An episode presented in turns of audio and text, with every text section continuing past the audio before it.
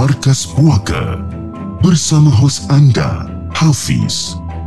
Cerita-cerita yang disiarkan adalah untuk hiburan semata-mata. Jangan biarkan diri anda hanyut ke alam misteri.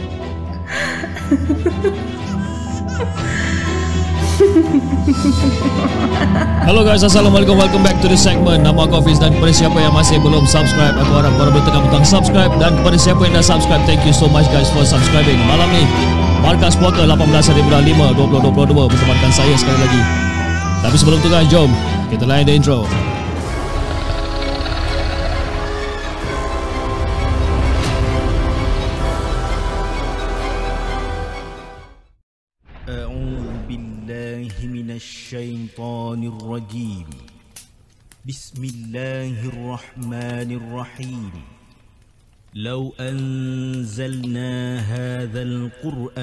على جبل لرأيته خاشعا متصدعا من خشية الله وتلك الأمثال نضربها للناس لعلهم يتفكرون صدق الله العظيم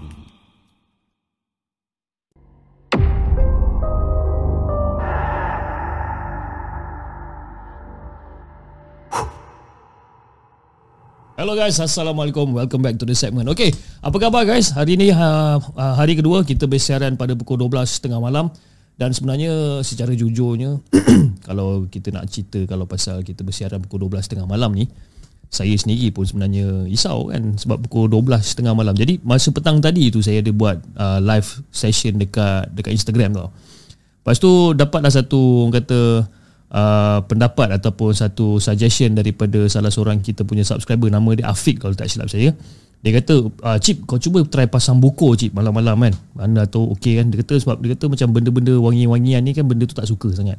Jadi secara kebetulan saya pun adalah juga uh, set buku tu kat rumah kan dengan dia punya dia punya wangian-wangian dia dengan arang dia dan sebagainya dan hari ni hari ni secara pertama kalinya saya menggunakan bukur di dalam bilik saya. kan? Tapi boleh lemas babe kalau kita buat live macam ni kan. Huh. Huh. Okay, anyway, uh, saya ingin mengucapkan uh, selamat datang kepada semua yang dah hadir pada malam ni. Kita ada penonton kita, antara penonton kita yang pertama kita ada uh, Cik Guno, kita ada uh, Bang Wafi, kita ada uh, Zali Ali, kita ada LZ Fazira, kita ada Black 360 daripada Korea. Ah, Anang saya ya, tiba-tiba kan.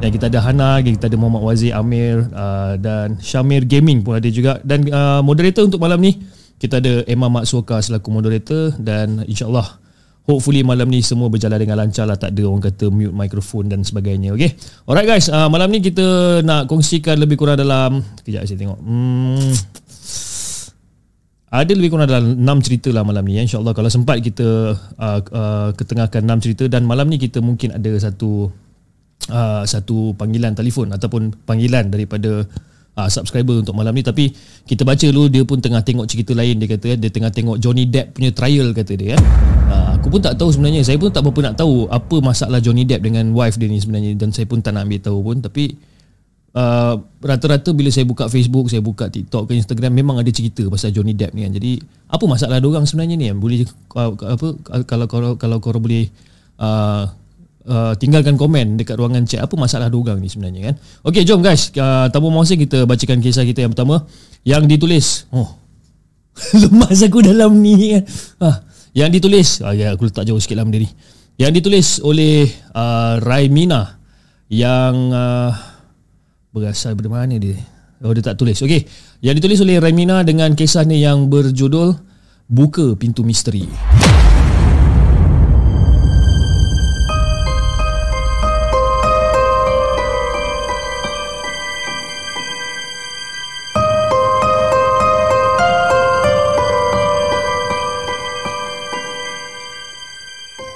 Adakah anda telah bersedia untuk mendengar kisah seram yang akan disampaikan oleh hos anda dalam Markas Puaka?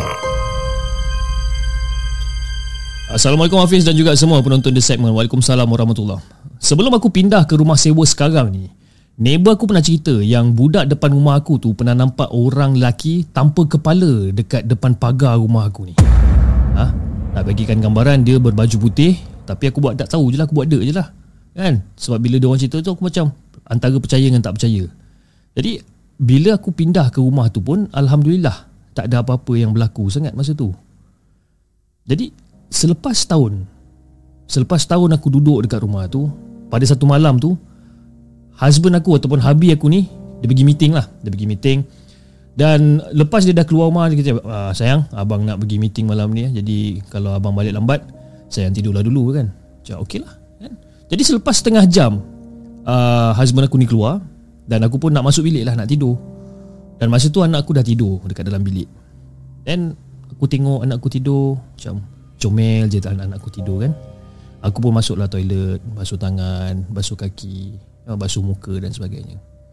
Dan bila aku keluar daripada toilet, aku tutup pintu toilet dan baru aku teringat yang eh, aku punya pintu pintu pintu bilik aku ni tak tutup lagi ni. Jadi aku pun jalan pergi kat pintu bilik aku ni. Dan bila aku tarik je pintu bilik tu dan aku terus baring kat atas katil. Masa aku tengah nak baring kat atas katil tu, aku terdengar seolah-olah macam ada orang nak buka pintu bilik aku ni. Macam eh, Kenapa macam aku dengar macam ada orang nak buka pintu ni kan So aku bangun aku tengok bahagian pintu macam Eh tak ada apa-apa pula Tak ada pula pintu bilik aku ni terbuka So aku membaring lagi Dan masa aku baring Tengah orang kata tengah nak lelapkan mata aku masa tu Aku terdengar derapan kaki orang tengah berjalan masa tu.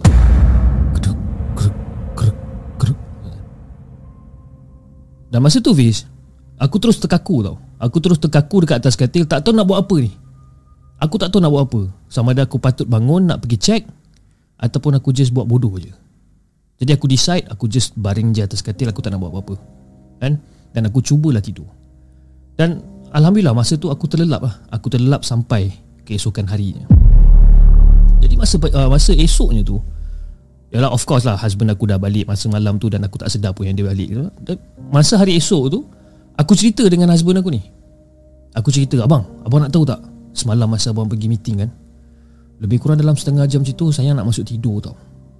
Tapi masa saya nak masuk tidur Saya dah baring kat katil kan Tengah get ready nak tidur kan Saya macam ada dengar ada orang buka pintu lah bang. Ha? Ada orang buka pintu? Siapa? Tapi bila saya tengok dekat pintu tak ada siapa bang. And then bila saya nak tidur lagi Dengar pula macam ada tapak kaki berjalan kat dalam ni. Tak ada apa kot. Mainan perasaan awak je ni kan? Jadi husband aku ni Orang kata berulang kali lah Berulang kali cakap benda yang sama. Yang Tak ada apa-apa Tak ada masalah Mungkin awak penat dan sebagainya. Sebab apa? Sebab kan dia nak sedapkan hati aku ni. Dia nak sedapkan hati aku. Jadi dia cakap je macam tak ada apa-apa Jangan layankan sangat perasaan aku ni dan sebagainya kan? Jadi aku pun okey lah. Mungkin. Mungkin aku terlalu penat dan sebagainya Mungkin. Orang kata imagination dah start bermain dekat dalam fikiran ni lah. Jadi nak jadikan cerita Fiz. Tiba-tiba last month eh, Pada bulan lepas Lebih kurang dalam pukul 12 macam itulah Mate aku Ataupun orang gaji aku ni Dia call daripada bilik dia tau Dia call ter ter macam uh, Bu Bu ya, uh, Ibu Ibu dah tidur ke bu? Ah uh, senah Kenapa ni? Kan Baru nak tidur ni Kenapa call saya malam-malam ni? Ha? Uh, saya tak tahu nak cakap macam mana lah bu Tapi saya macam ada dengar ada orang nak buka pintu bilik saya, Bu. Hah? Kamu dengar macam ada orang nak buka pintu bilik kamu? Iya, Bu. Terus saya dengar seolah-olah macam ada tapak kaki orang berjalan, Bu. Dan masa mate aku tengah bercerita dengan aku ni, dia dalam keadaan menangis jugalah. Dia menangis, menangis dalam tu. Jadi aku pun macam, alamak. Apa benda pula ni kan? Jadi aku kejut. Husband aku Bang Bang Abang bangun bang. Ah, apa dia? Ah, biasa lah lelaki kan bila tidur kan Bila kita kena kejut. Bang bangun bang Bang bangun. Ah, apa? Kenapa ni? Tuan senah tu. Ah, Dia kata ada orang nak masuk bilik dia. Ah, Dia dengar bunyi orang tapak kaki berjalan ni semua. Jom bang kita pergi tengok sekejap bang. Alah Nak kena pergi tengok juga ke? Jomlah bang. Kesian dia seorang-seorang kat situ. Ha, Yelah yelah yelah yelah. Ha, Husband saya pun dah mula apa dah, dah mula mengeluh lah Yelah yelah yelah yelah, yelah Dia cakap Jadi aku pun pergilah. Aku pun pergi dengan husband aku ni.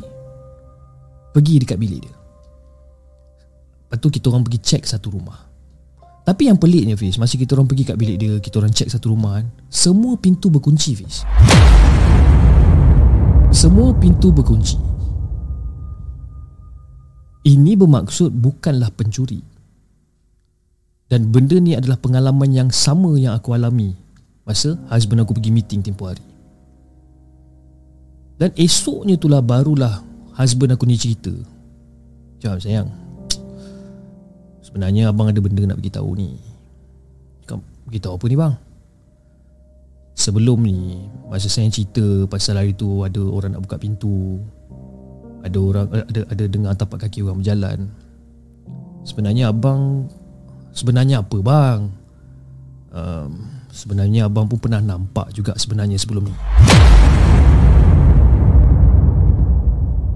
Apa yang abang cakap ni? Ha, apa yang abang cakap ni? Tak ada Ada satu malam tu Lebih kurang dalam tengah malam macam tu lah kan? Tengah malam tu rasa macam panas sangat masa tu Masa tu sayang dah tidur Dah tidur nyenyak masa tu Abang rasa panas sangat Jadi abang pun bangun Abang bangun Abang buka tingkap. Dekat kita punya beranda tu Abang buka lah Sliding door tu kan. Sebab kan rasa panas sangat. Dan dan sayang tahu kan Dekat belakang rumah kita tu ada apa. Dan masa abang buka sliding door tu Abang tarik langsir ke tepi Abang buka sliding door. Dan masa tu lah abang ternampak Salah satu pokok pisang dekat depan pagar rumah tu bergoyang. Kuat pokok pisang tu bergoyang. Padahal tak ada angin pun sayang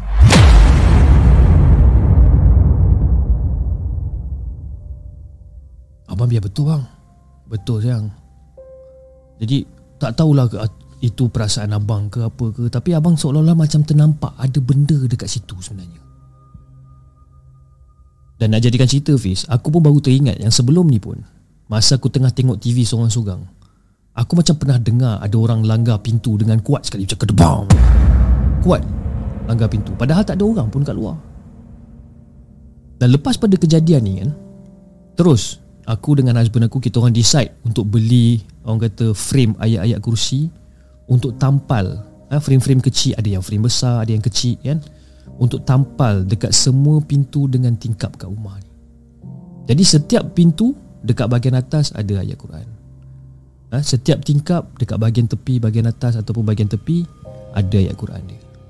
Dan Alhamdulillah lah Fiz. Eh, lepas pada kejadian tu, lepas kita dah beli segala orang kata uh, frame-frame ayat-ayat suci Al-Quran ni, Alhamdulillah, until sekarang tak ada apa-apa lagi gangguan yang pernah kita orang alami.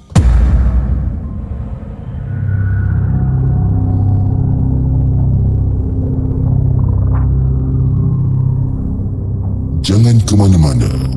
Kami akan kembali selepas ini dengan lebih banyak kisah seram.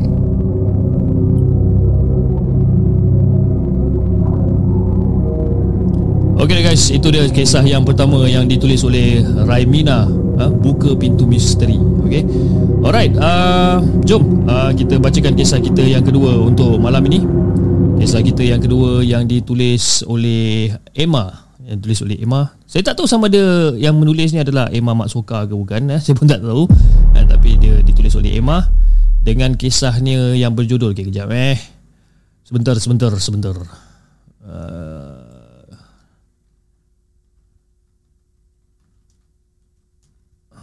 Okey. Dengan kisah dia yang berjudul Lari.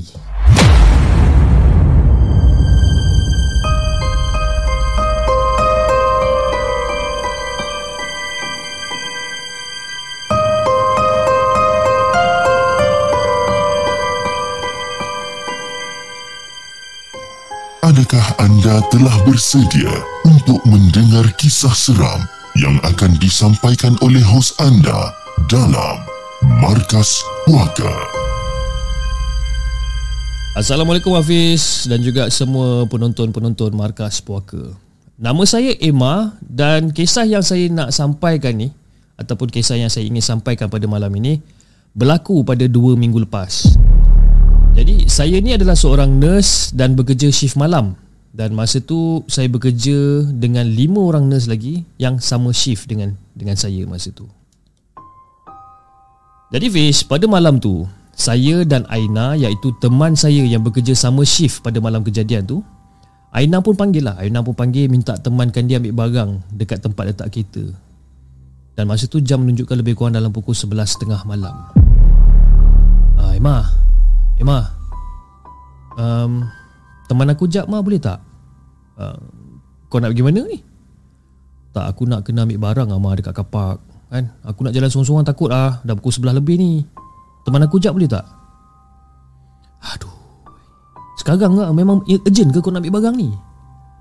Nak kata urgent tak lah juga Tapi aku nak ambil barang sikit lah Teman aku boleh tak please? Jadi aku pun okey lah Aku decide untuk teman dia jugalah jadi nak bagi nak nak jadikan cerita Fiz eh. Hospital tu masa tu memang orang kata memang dah sunyi sepi lah keadaan dekat hospital ni. Ah ha, mula jam 9 malam eh, memang memang dah start sunyi. Start pukul 9 malam confirm sunyi. Ah ha, disebabkan pesakit-pesakit semua dah masuk tidur kan. Ada yang orang kata dah berehat apa pelawat-pelawat semua yang dah balik kan. Jadi hospital tu jadi sunyi. Jadi saya pun decide untuk saya pun agree lah Saya pun setuju untuk temankan si Aina ni jadi kita orang berdua uh, kita orang berdua ni pun turunlah, turun dekat lobi hospital dan berjalan menuju ke arah kereta masa tu. Jadi sampai je dekat kereta. Saya tunggulah ha, si Aina ni ambil barang dia apa semua. Ha, masa masa dia tengah sampai kat kereta dia tuk tuk ada buka pintu kereta kan. Dan saya pun tunggulah kat luar kereta ni sambil-sambil dia tengah godik barang dekat dalam kereta ni kan. Jadi eh apa hal lama sangat si Aina ni dalam kereta ni dia buat apa dalam ni kan? Susah sangat ke dia nak cari barang dia dalam kereta ni Aina Oi Aina Dah ke belum ni kan Cepatlah sikit Kita ada lagi dua pesakit kita nak check ni Aina Aina Aina kau okey ke tak ni ha? Tapi Fiz Kenapa saya tanya Aina okey ke tak Sebab Masa Aina dekat dalam kereta tengah cari barang dan dia duduk je tau dalam kereta. Dia duduk je dekat seat tu, pandang ke arah depan dengan muka dia pucat semacam. Pucat semacam dan duduk kaku kat situ.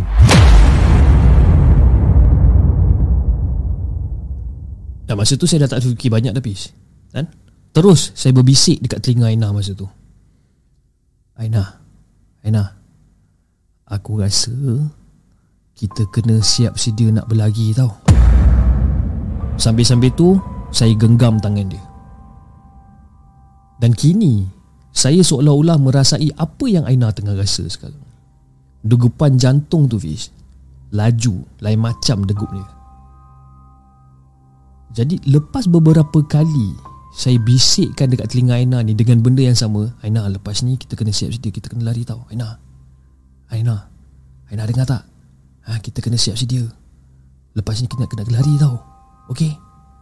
Barulah Aina angguk Dalam keadaan yang ketakutan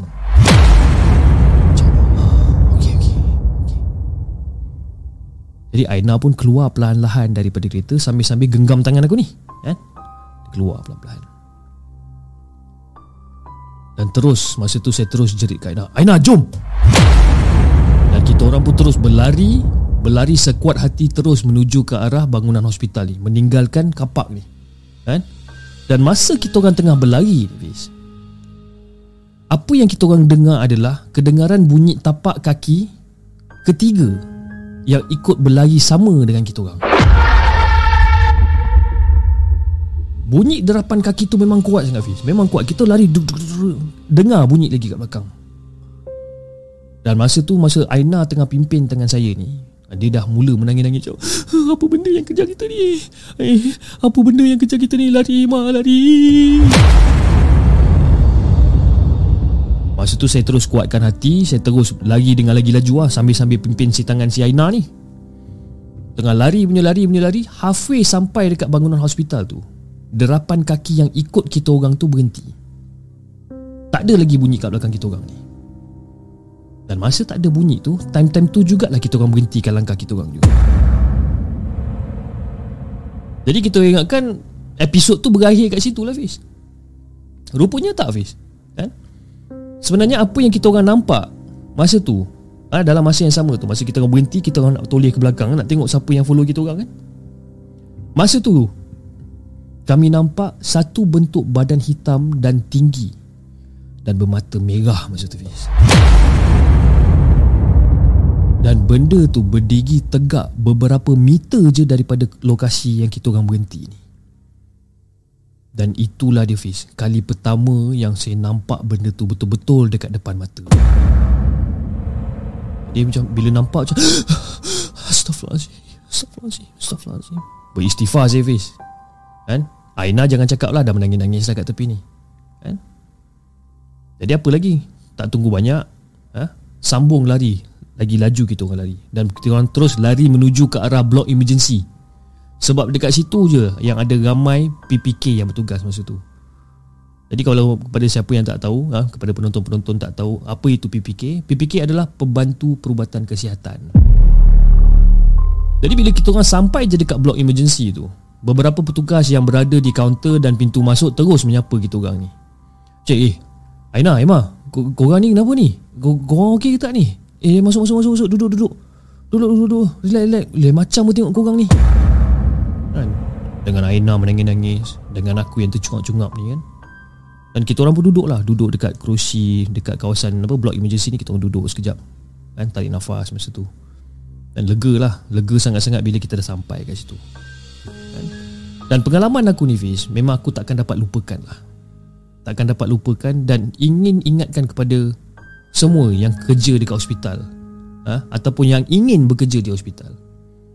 Mental korang kena kuat sebab kita bukan saja berhadapan dengan pesakit dan penyakit tapi kita juga berhadapan ataupun menghadap benda yang ganjil dan seram ketika bertugas jadi itulah dia Fiz cerita yang saya ingin kongsikan uh, tentang pengalaman saya dan kawan saya bekerja di hospital dan saya juga ingin memohon maaf kalau cerita saya ini kurang seram.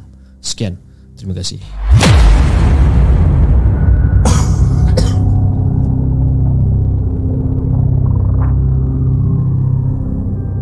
Jangan ke mana-mana.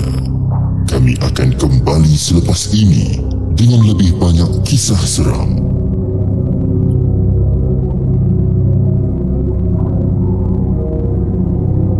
Itu dia guys Cerita yang uh, kedua Yang dikongsikan uh, oleh Emma Dengan kisah dia yang berjudul Lari Okay uh, Dekat sini ada tak sesiapa yang kerja uh, Di hospital Sebagai doktor ke Sebagai nurse ke Sebagai admin ke Ada tak? Dan uh, Apakah pengalaman yang paling seram Bila anda berada di hospital? Bagi saya Walaupun saya bukan bekerja di hospital Saya kerja di Orang kata di syarikat swasta tapi ada pada satu tahun ni kira tahun 2018 2019 macam itulah saya memang kerap masuk hospital. Asal demam je memang demam teruk eh memang demam teruk memang confirm masuk hospital.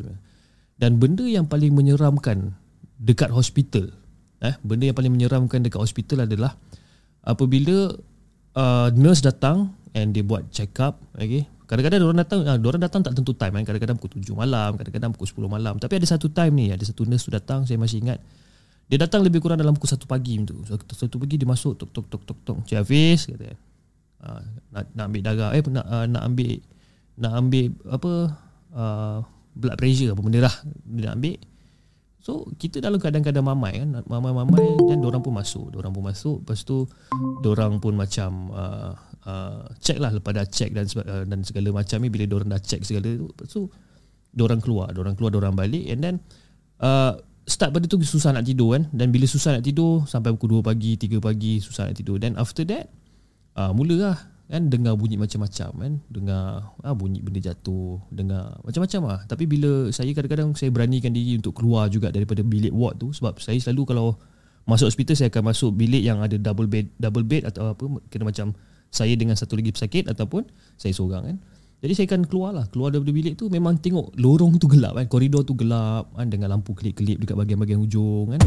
Uh, Itu benda-benda yang Kurang menyenangkan lah sebenarnya eh. Okay uh, Macam saya janjikan dengan anda semua tadi uh, Hari ni kita ada satu caller uh, Yang ingin bersama dengan kita Untuk malam ini Untuk menceritakan tentang Kisah seram beliau Dan dia sekarang berada dalam talian Hello Assalamualaikum Hai, dia dengar ke tak dengar eh? Hello, Assalamualaikum. Eh.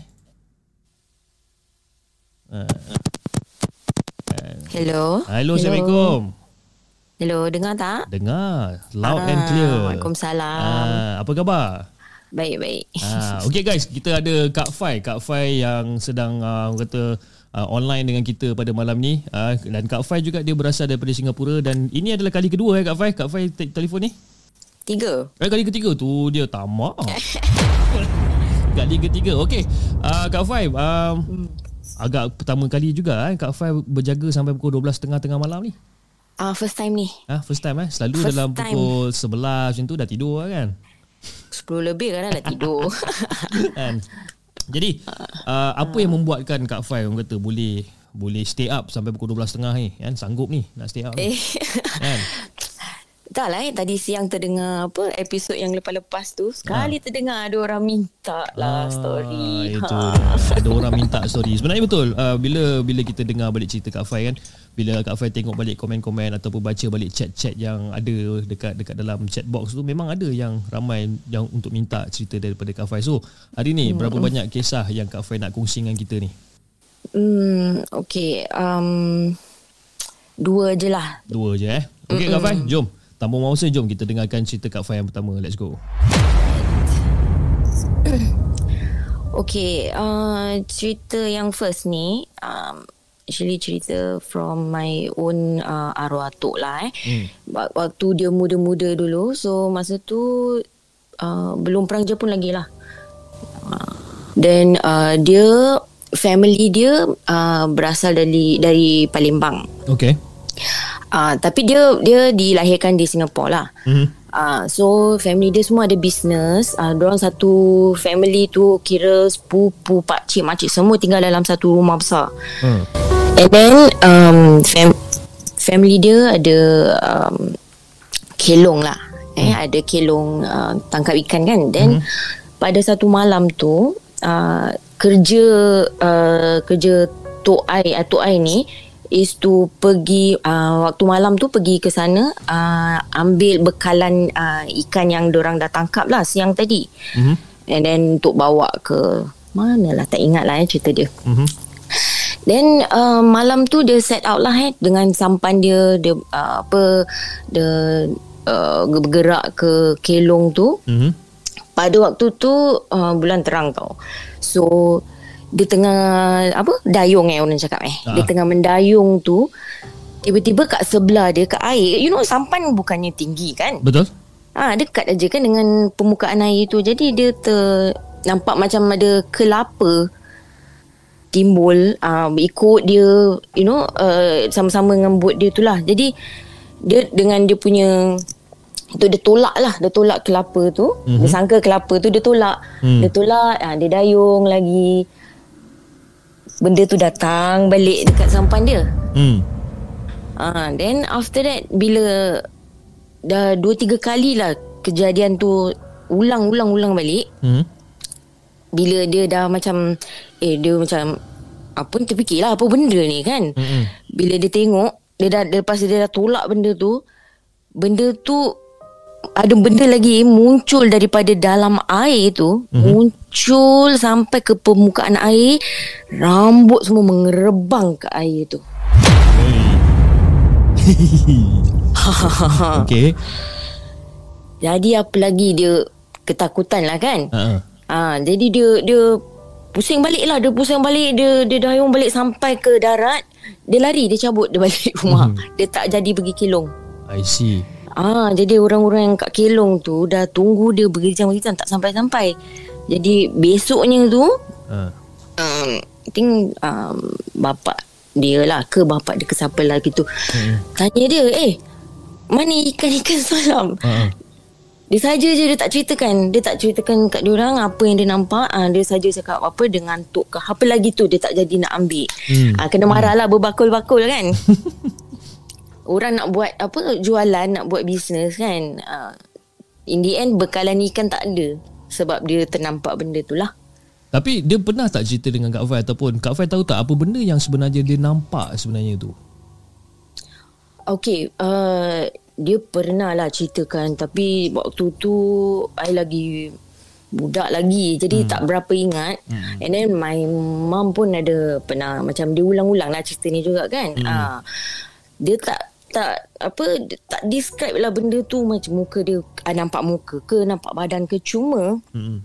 dia cuma cakap yang apa ni uh, benda tu macam kepala tu daripada tepi sampan dia tu lah dia tengah mendayung tu tepi sampan dekat air tu hmm. tiba-tiba timbul dari dalam sampai ke permukaan air tu lepas tu rambut rambut dia kira uh, merebang lah ke atas air gitu.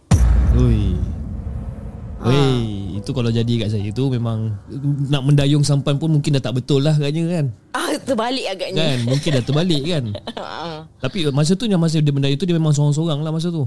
Ah, seorang sebab uh, waktu malam kan. Mm-hmm. Uh, dia tak ada tak ada kawan ke siapa yang ikut. Memang uh, waktu tu tak salah memang kerja dia lah hmm. untuk pergi angkat apa bawa balik bekalan ikan ikan ikan bilis ke apa tak tahulah tak ingat I see dan uh. ini berlaku ni pada tahun bila tu Kafai kalau kalau Kafai ingat.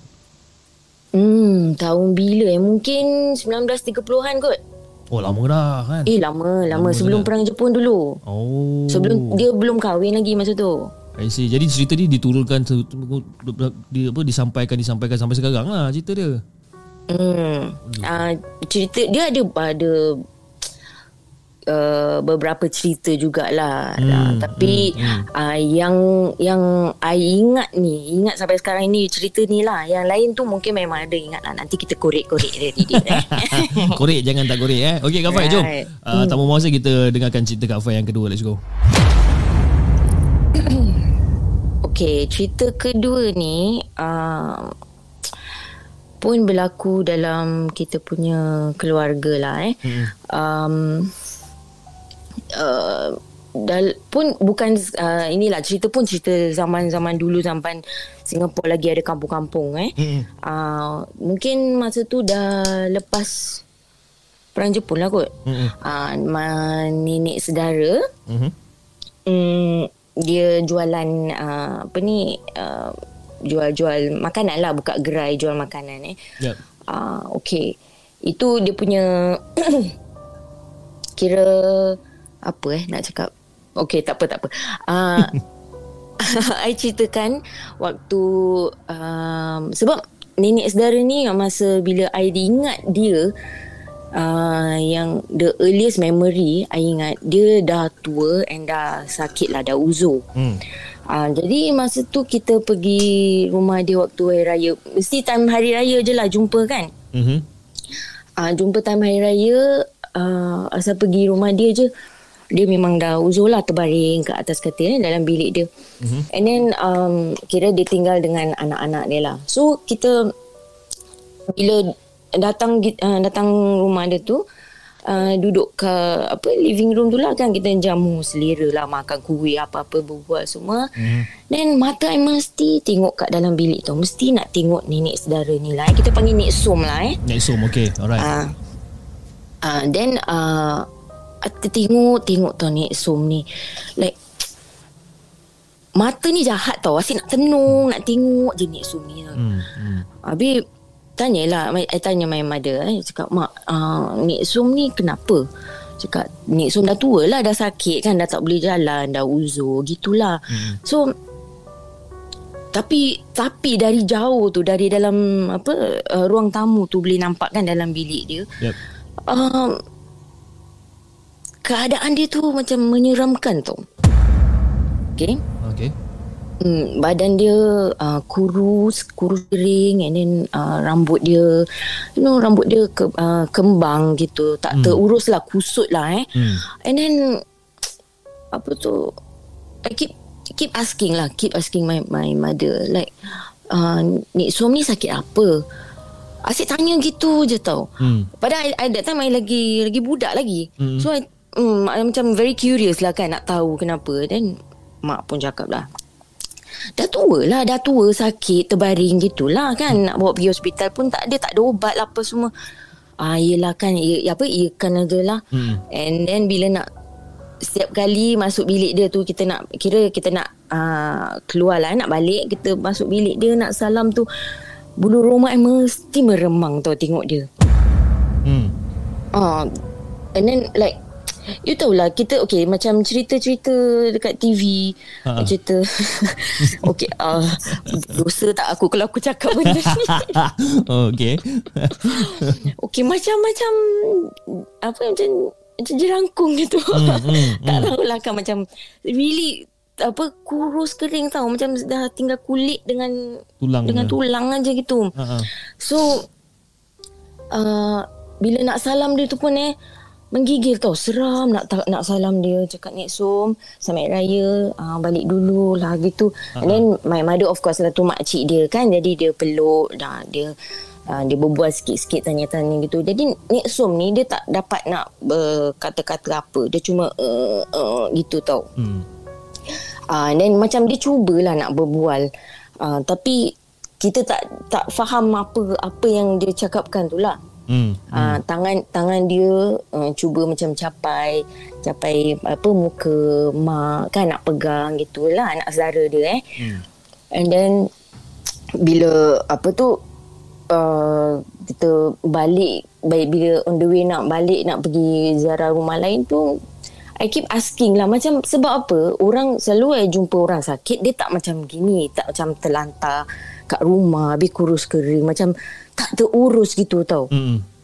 usually kalau orang macam dah terbaring gini kira dah nazak dah tinggal nak you know Ya. Ah, so like, tapi like Nek Som ni masih lagi terbaring itu kira for many many years. Hmm. Bila asal kita datang rumah dia untuk hari raya, macam gitulah keadaan dia. Tak berubah. Tak berubah pun. Okay. Ah, jadi satu hari tu uh, bila dapat berita uh, I dah, dah kira dah remaja gitu lah eh. That time hmm. masa yang yang I ingat the earliest memory tu I lagi lagi kecil lagi lah. Hmm. Uh, then bila I dah macam umur remaja gitu dapat berita dia dia, dia dah meninggal. Hmm. And then tu yang I tanya my mother lagi lah. Cakap hmm. lama kan Nek Long sakit eh. Hmm. Susah macam Nek Long nak meninggal. Kesian Nek Long. Hmm. Eh Nek Long pula aku cakap. Apa Nek Som? Kan? Okay. Ah. So, ha. mak kalau mak dengar sorry mak eh. Kan? Harap-harap mak tak harap-harap mak tak tengok lah eh. Kan? Tapi kalau Ah, mak dia dah tak, tak dia, dia, dia tak tengok live tapi dia akan dengar repeat. kan? kalau tiba-tiba dia Alamak. ah, alamak ah, ini ini ini Tersasul-sasul. ini Kak Fai punya isu lah eh. Ini Kak Fai punya apa uh, internal issues eh. Okey okey. Itulah, Teruskan buat lagi teruskan. malam buta. Teruskan teruskan. Okay, so so bila apa tu dah dah dapat dapat berita dia meninggal tu kira kita I, tapi I tak pergi I tak pergi melawat sebab mungkin sekolah eh masa tu Hmm. jadi bila apa tu dah dah lepas-lepas tu tanya-tanyalah juga uh, kenapa dan my mum cakap lah dulu masa dia lagi muda lah anak lagi kecil-kecil hmm. dia single mom uh, and then uh, dia kerja kira uh, jualan lah Hmm. uh, untuk apa ni sara hidup eh dia pasal dia dah tak bersuami suami dah meninggal jadi tinggal dia dengan anak-anak dia lah Hmm. um, my mum pun tak salah dia pernah cerita yang dia kena tolong lah dia tolong uh, apa ni uh, potong bawang lah apa lah kan nak siapkan hmm. untuk dia jualan Hmm. um, then uh, keluarga dia lah dia cakap that dia gunakan apa pelaris I see. Ah, tapi dia gunakan pelaris tu bukan untuk macam nak nak apa tu uh, nak jadi uh, kaya raya ke nak hmm. nak macam untuk challenge orang ke you know nak Hmm, hmm, nak buat jahat kat orang ke apa bukan dia cuma nak sara hidup dia je lah dia nak kasih makanan dia laku sebab Yelah dia dah tak ada siapa-siapa untuk support kan tinggal hmm. dia seorang aja yang kena apa uh, kerja keras untuk anak-anak. Jadi uh, dia ke arah itulah. Itulah uh, satu macam consider mistake yang dia dia bikin. Hmm.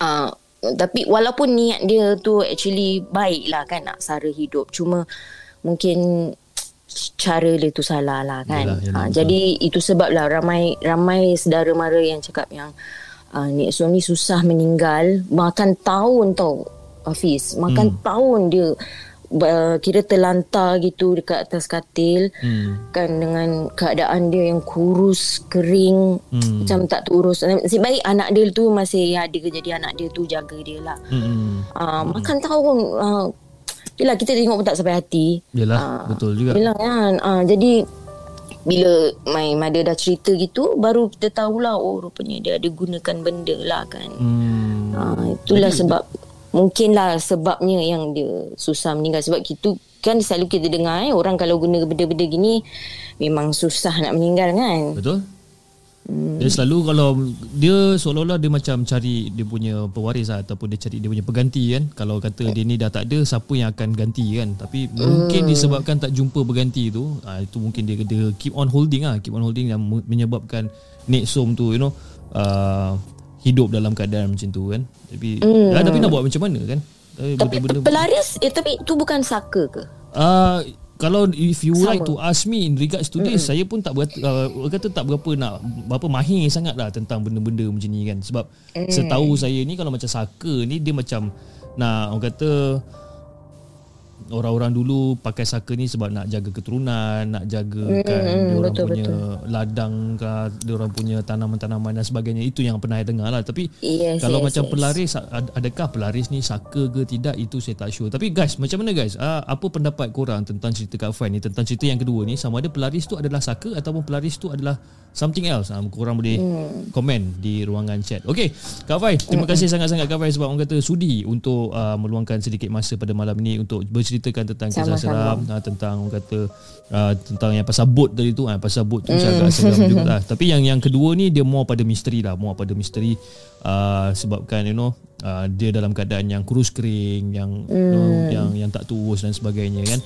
Okay, Kak Fai, jadi um, Uh, sebelum kita tamatkan kita punya panggilan untuk malam ni kan. Jadi Kak Fai ada apa-apa pesanan tak yang Kak Fai nak uh, sampaikan kepada semua penonton Markas Puaka pada malam ni? Silakan Kak Fai. Hmm, pesanan ni. Um, kalau mata tak tak tak boleh tahan tu jangan stay up lah pukul 12. Tidur je sudah. dia boleh dengar dia punya repeat sudah. Okay. Betul lah eh, mata sebab tadi tadi kita ada ada ada satu komen daripada Abang Wafi dia kata eh, Kak Fai dah mengantuk tu eh, sampai tersasul hmm. eh, daripada Nek Som dia jadi Nek Long eh. Ah, tahu tak apa. Sorry ah, mak. Ah, ah, anti ah, tolonglah maafkan Kak Fai ni eh. Okey, ah, I rasa Kak Fai ah, mungkin you pun dah mengantuk sangat agaknya tapi I think sebelum you tidur mungkin you kena siapkan jawapan-jawapan yang you patut jawab kalau katakan tiba-tiba your mom tengok this particular episode dia kata eh apa hal nama Nek Long tiba-tiba dekat dalam ni ya? itu masalah tu kan Kak Bai Eh dah, padahal dah minta izin tau ah, Kita minta izin Mak Nari nak cerita boleh Ah mesti mak hatilah. Ah, mesti mak cakap. Hatilah. Mesti mak cakap dia kata jap nak nak cerita boleh tapi jangan pakai nama Nelong kau kena pakai nama orang lain kata kan. Ah boleh mak boleh pakai nama orang lain kita pakai nama Nexom malam ni eh. Sekarang ni yang kau sasul keluar Nexom eh nak, apa ah, Nelong lah. Dah tersasul. Sasul lah. Okey Kak Fai terima kasih Kak Fai sebab sudi untuk luangkan masa. Assalamualaikum. Waalaikumsalam.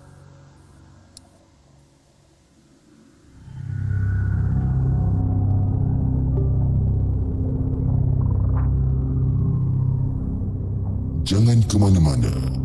Kami akan kembali selepas ini dengan lebih banyak kisah seram. Itu dia guys, uh, kisah yang uh, ketiga ataupun kisah yang dikongsikan oleh Kak Fai pada malam ini.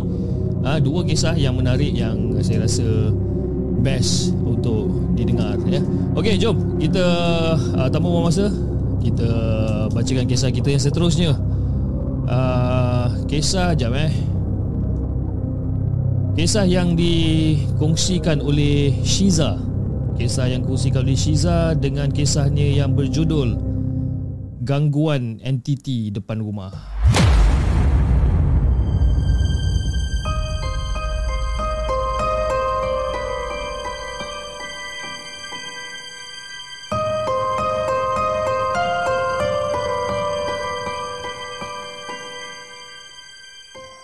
Adakah anda telah bersedia untuk mendengar kisah seram yang akan disampaikan oleh hos anda dalam Markas puaka. Ah, saya ada nampak satu komen daripada Miss Attitude Kak Fah. Dia kata Cik bila nak call Kak Fah pula kan? Okey Kak Fah uh, kita setting insyaAllah dalam minggu ni. Tak kalau tak minggu ni kita call minggu depan boleh? Eh? Okey jom kita bacakan kisah kita yang seterusnya Assalamualaikum kepada Hafiz dan juga semua penonton di segmen. Waalaikumsalam warahmatullahi Ini adalah penceritaan daripada anak buah dan ahli keluarga kepada aku atas apa yang terjadi dekat diri dia sebenarnya. Dan ni semua orang kata cerita ni flashback ah flashback kan? Beberapa kejadian yang berlaku.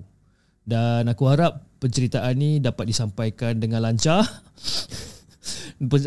penceritaan ni uh, dapat disampaikan dengan lancar dan tiada syasul-syasul dia kata kan.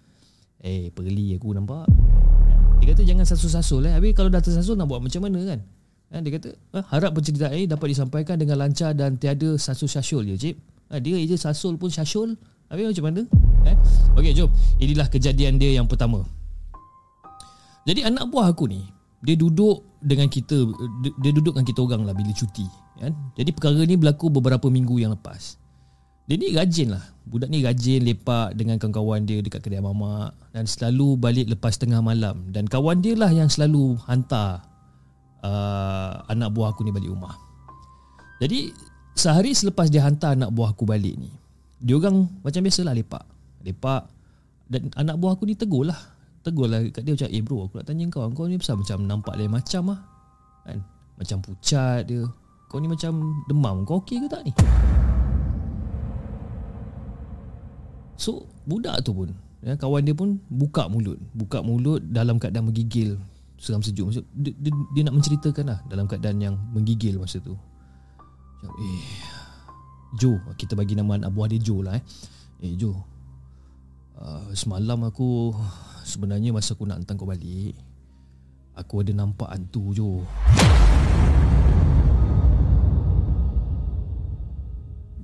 Hantu, hantu apa benda pula yang kau cakap ni Tak ada je depan, depan rumah nenek kau tu lah. Kan? Ada hantu bro. Ada dua ekor. Satu Hantu perempuan.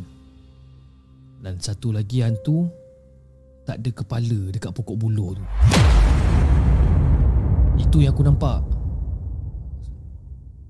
Jadi bila Bila anak buah aku tahu pasal hal ni Terus Terus ikut mak dia balik Tak datang-datang lagi dah kat rumah aku ni eh, Kalau tak jumpa hantu Asyik melalak je Sampai ke tengah malam baru nak balik kan?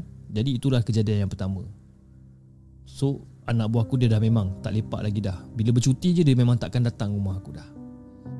Dan kejadian kedua ni pula tahun lepas tahun lepas ada juga berlaku benda ni terjadi dekat jiran aku sebenarnya. Al-Kisahnya ni Sedara kepada jiran aku ni Menumpang dekat rumah dia. Jadi Dia selalulah Orang kata lepak seorang-seorang Kalau jiran aku ni tak balik Ataupun balik lambat kan?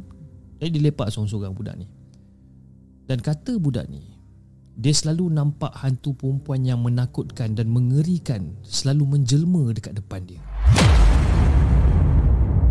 dan bila benda ni kerap sangat terjadi dekat dia Dia pun terus belah daripada rumah jiran aku ni lah Dan dia selalu sangat kena kancau dengan di hantu ni kan? Especially kalau dia balik lewat kan? Cerita dia singkat je Fiz. Aku tahu cerita ni singkat. Tapi itulah yang terjadi. Yang dia kata dia nampak ada satu hantu Perempuan Yang selalu sangat menjelma dekat depan dia. Setiap kali kalau dia duduk rumah jiran aku ni Seorang-seorang dan kejadian yang seterusnya Kejadian yang ketiga Di rumah jiran yang sama Sebelum kejadian yang kedua ni Alkisahnya Wife dia ni nak bersalin anak sulung Jadi dia pun panggil lah Mak dengan bapak mertua dia datang rumah Dan jaga isteri dia yang baru lepas bersalin ni lah. Dan masa tu pula Bapak mertua dia ni jenis yang rajin tau. Rajin bersihkan tanah dekat depan rumah tu. Dia bersih, dia sapu Sapu kan. Dia sodok daun-daun kering apa semua. Dia sapu lah, bersihkan. Jadi lepas dia bersihkan tanah dekat depan rumah tu Bapak mertua dia ni tiba-tiba jatuh sakit Jadi bila dia dah jatuh sakit ni Diorang pun hantar lah Hantar balik ke kampung dan berubat dekat kampung Dan masa tengah berubat tu Ustaz tu cakap Ataupun orang yang berubat tu cakap Dimaklumkan bahawa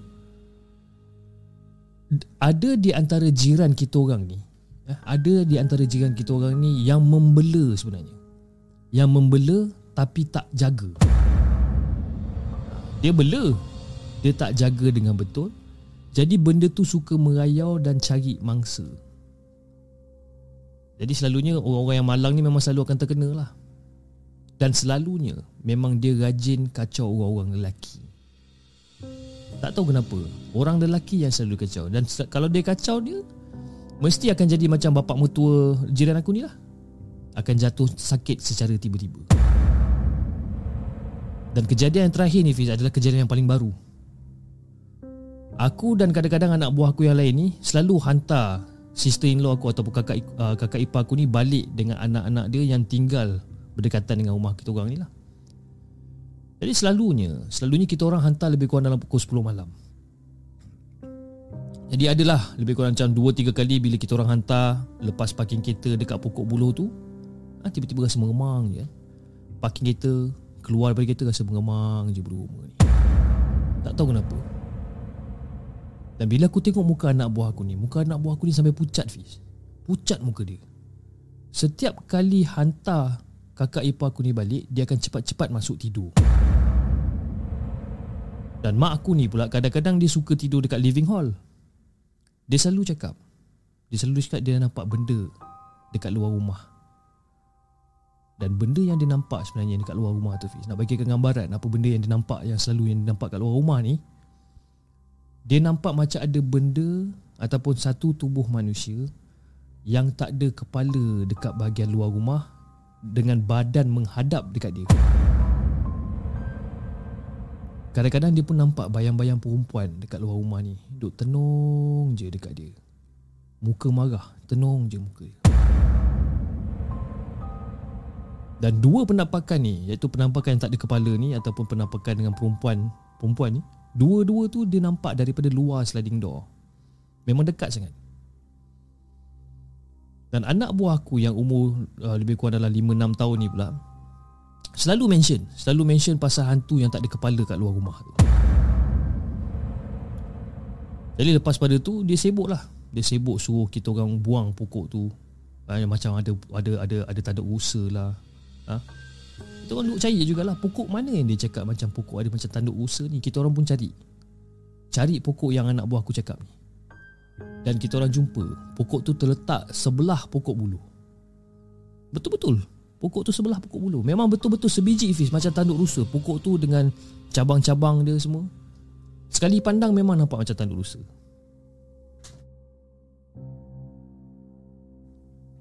Jadi dia suruh kita orang buang pokok tu.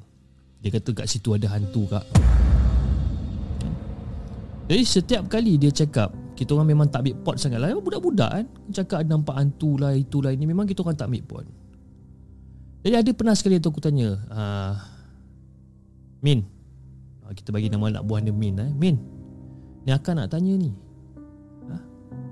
Macam mana Min tahu pasal hantu dekat pokok tu? Jiran sebelah bagi tahu Jiran sebelah bagi tahu.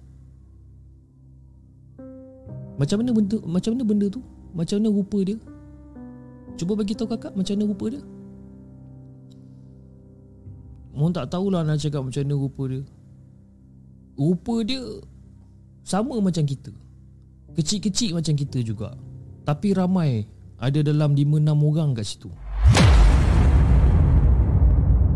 Jadi bila aku dengar ni Aku macam agak pelik juga Macam Okay dia dah dia dapat tahu dan dia nampak sesuatu dekat pokok tu.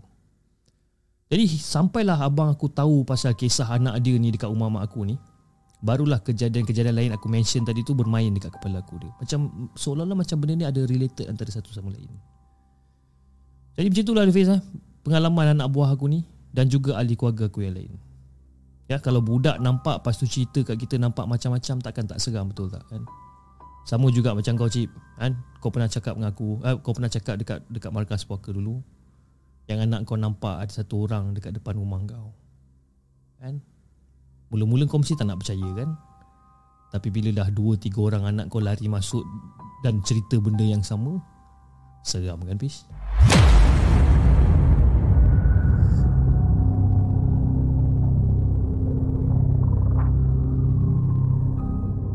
Jangan ke mana-mana Kami akan kembali selepas ini dengan lebih banyak kisah seram.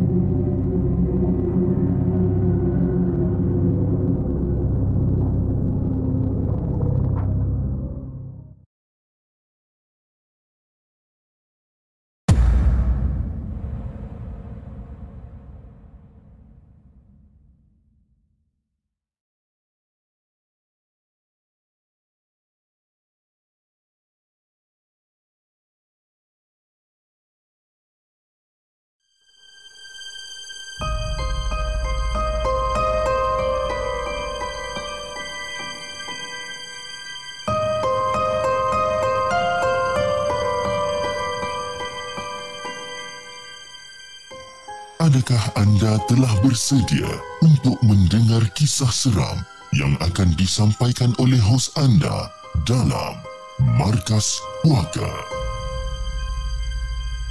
Uh, suara tak dengar lagi kan? Uh, Suka sangat kacau aku malam-malam ni. Aku nak buat kerja ni. Tolonglah jangan kacau aku macam ni kan? Okey jom. Uh, Kita uh, Kisah yang seterusnya. Kisah yang ditulis oleh Sofia. Tajuk dia tak bagi Tapi jom kita bacakan Assalamualaikum The Segment Waalaikumsalam Warahmatullahi Ini pengalaman sebenar Ini pengalaman uh, pengalaman sebenar Masa aku nak ambil SPM Sekitar tahun 1999 jadi aku nak kongsi sikit lah sebenarnya kan Cerita ni bermula masa aku kakak aku dengan uncle aku baru balik daripada latihan kompang. Jadi dekat kampung aku tu dulu memang aktif dengan kumpulan kompang ni. Ha, kiranya antara yang paling top lah dekat wilayah persekutuan ni. And sekarang orang kata uh, kumpulan kompang ni dah terkubur lah kan senang cerita. Jadi kejadian ni, kejadian ni berlaku semasa kita orang tiga orang ni balik rumah. Balik rumah. Pakcik aku naik motor masa tu dan aku dengan kakak aku jalan kaki lah. Dan selalunya pakcik aku ni akan jalan dulu. Tapi malam ni ataupun malam tersebut dia nak temankan kita orang jalan kaki. Tak tahu kenapa, kan? Dan masa tu rasanya jam lebih kurang dalam pukul 10 malam lah. Dan uncle aku ni pula dia jenis yang peramah Fiz. Entah kenapa malam tu dia diam je teman kita orang. Cakap pun sepatah-sepatah je. Kan? Dia tak banyak cakap macam selalunya. Macam aku pun tanyalah kakak kau kak Pakcik tu kenapa kak diam je Tah Dan kakak aku macam Tah Dia kata Jadi aku dengan kakak aku ni buat dek je lah Buat dek kita orang tak adalah suspek apa-apa pun Jadi sampailah orang kata men, uh, Sampai menuju simpang shortcut ke rumah aku ni uh, Kawasan ni kawasan hutan masa tu. Siap ada kubur lama kat situ. Tapi sekarang ni ya dah kena alih lah kubur tersebut. Sebab dia orang buat pemancar telekomunikasi. Dan rumah aku ni pula nak jadikan cerita ataupun nak bagikan gambaran kepada uh, penonton markas puaka. Rumah aku ni sebenarnya dekat atas bukit. Jadi masa tu pak cik aku tu macam ah, baik-baik ya kamu. Tiba-tiba dia macam baik-baik ya kamu. Jadi aku pandang kakak aku kakak aku pandang aku. Tiba-tiba dia cakap macam tu baik-baiklah kamu. Dan masa dia cakap baik-baik kamu Masa tu Tiba-tiba kakak aku dia macam Dia macam ada terbau. Ada satu benda yang macam Bau busuk sangat Fish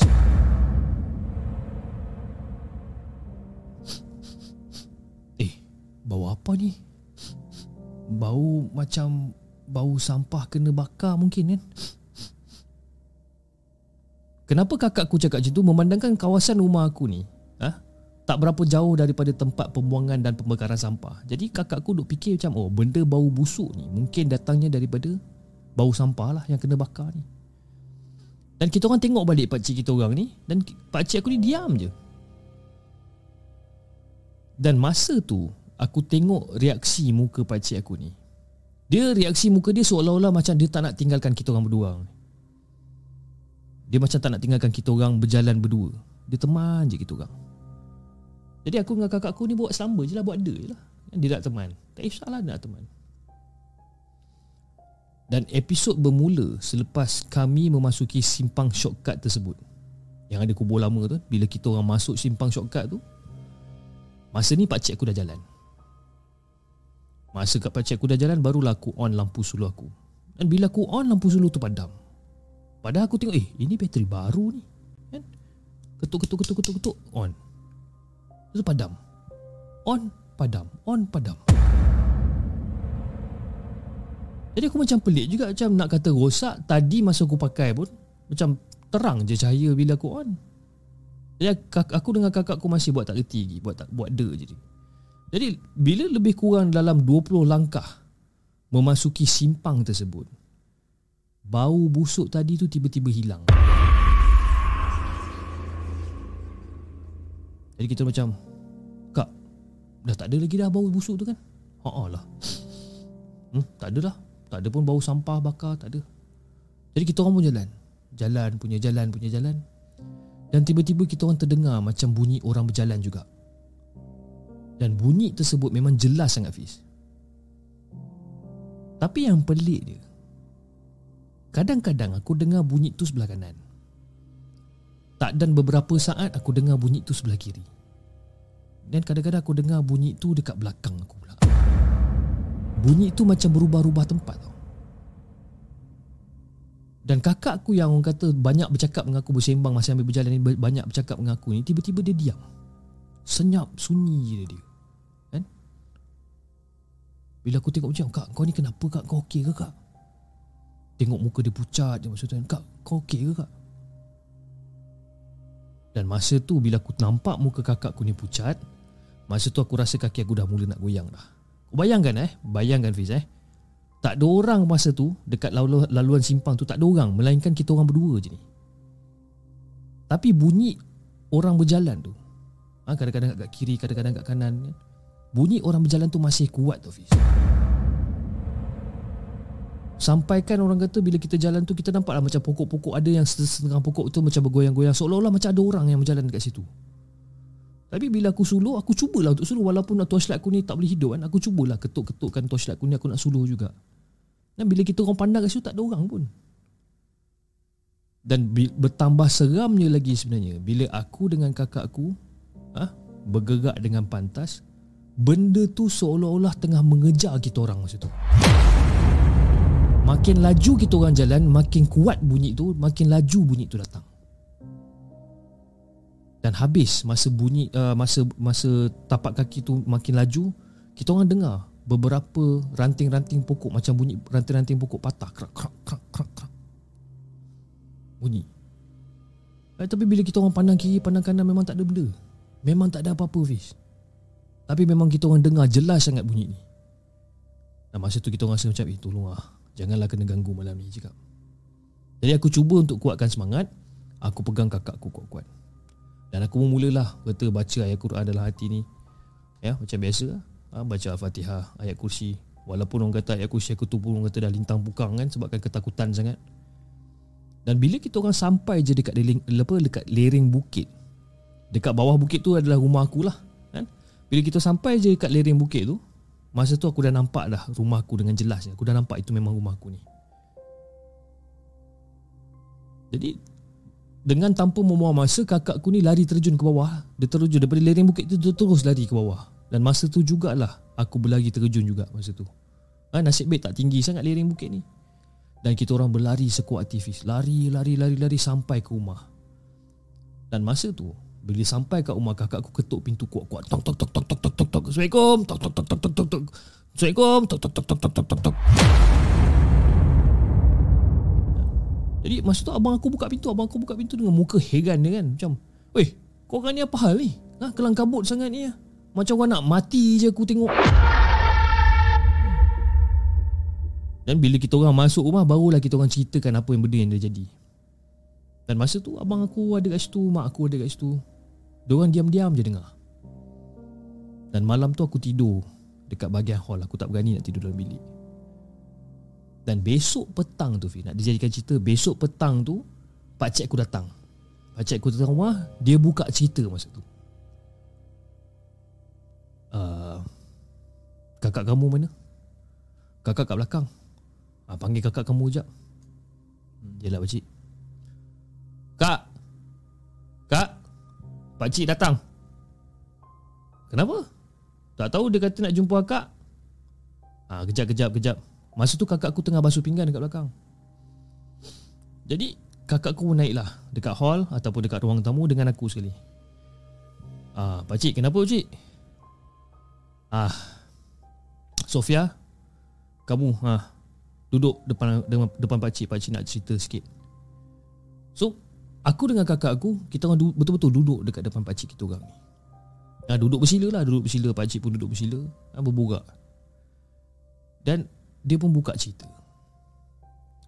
Sebenarnya semalam masa kita nak balik, masa kamu nak balik, kan selalu pakcik kalau naik motor terus balik kan. Tapi malam semalam kan pakcik teman kamu betul tak? Ha. Kenapa kan pakcik tak pernah buat macam tu? Sebab pakcik rasa semalam ada benda yang ikut korang sebenarnya.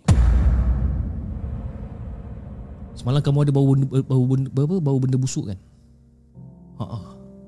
Pakcik bau juga ke? Pakcik dah lama bau benda tu sebenarnya. Sebelum daripada korang bau lagi. Ha, masa pakcik start motor tu pakcik dah start bau dah benda tu. Cumanya pakcik nak minta maaf sebab pakcik tak bagi tahu korang. Pakcik tak bagi tahu korang sebab apa? Aku tak nak korang kabut lagi nak balik rumah apa semua. Sebab tu pakcik diam je. Jadi lepas pakcik tu cakap macam tu Kita orang pun cerita lah dengan pakcik Oh pakcik tahu tak semalam kita lepas kita bau benda tu Dengar macam ada tapak kaki berjalan dekat belakang kita orang apa semua Kita cerita Cerita daripada A sampai Z ni apa yang jadi ni ha. Jadi pakcik aku jawab macam ha. Itu mungkin hantu tundun buruk Jadi bila pakcik aku cakap macam tu Aku macam blank tau Fiz Aku macam blank Macam ha? Hantu tundun buruk? Apa benda tu cik? Jadi aku macam Yalah mungkin pakcik aku ni ya, Lebih arif tentang benda-benda ni Dan dia, dia ada orang yang macam Kuat agama sikit kan.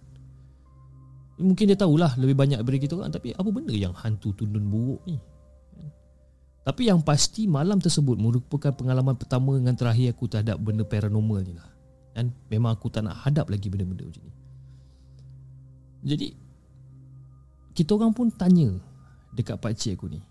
Kan? Apa tu hantu buruk tundun? Jadi pak cik pun cakap, dia kata macam you know, hantu buruk tundun ni ini dipercayai oleh orang tempatan dekat Labuan. Lebih kurang sama macam sundal bolong lah. Yang merupakan mitos hantu daripada Nusantara. Secara umum dia, digambarkan sebagai wanita cantik yang berambut panjang dan bergaun berwarna putih yang bolong ataupun berlubang tembus di bahagian punggung yang sedikit tertutup dengan rambut panjang dia sehingga kan organ-organ tubuh uh, organ-organ tubuh bahagian perut dapat dilihat itu adalah hantu buruk tundun lebih kurang macam sundal bolong. Bila, aku dengar cerita ni daripada pak cik aku ni Rasa seram dia tu Fiz masa tu Allah ajalah yang tahu macam mana. Tapi yang aku paling tak puas hati dengan pak aku ni apa benda tau Fiz? Pak aku ni sanggup tinggalkan kita orang. Ah, ha? Mentang-mentang dia naik motor Dia tinggalkan kita orang macam tu je. Jadi itulah dia Fiz eh. Cerita yang saya ingin kongsikan dengan Hafiz dan juga Semua penonton The Segment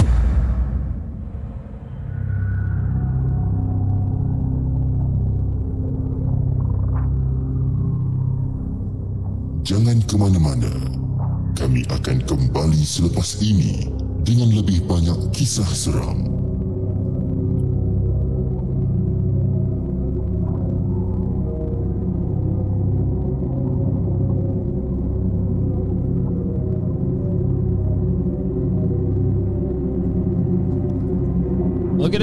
Jom uh, kita bacakan kisah kita yang seterusnya untuk malam ini. Kisah yang ditulis oleh Fias dengan kisahnya yang berjudul Cerita tentang Dukun.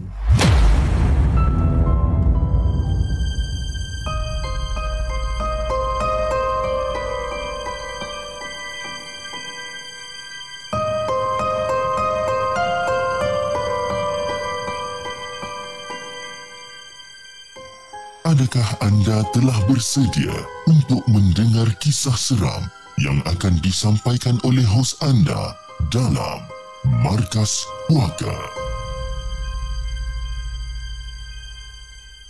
Assalamualaikum Hafiz kepada eh Assalamualaikum kepada Hafiz dan juga semua penonton di segmen. Waalaikumsalam warahmatullahi. Nama aku Fias dan sini adalah pengalaman saya tentang berjumpa dengan dukun. Aku ada dalam dua cerita yang aku nak ceritakan lah sebenarnya dan ini adalah cerita yang pertama.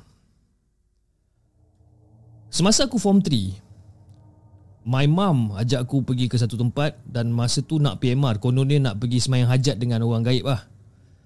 So aku pun follow je lah. Aku follow dan masa tu siap bawa apa? Siap bawa beras, alat tulis dengan jadual PMR lagi. Pelik kan? Bawa beras, alat tulis dengan jadual PMR.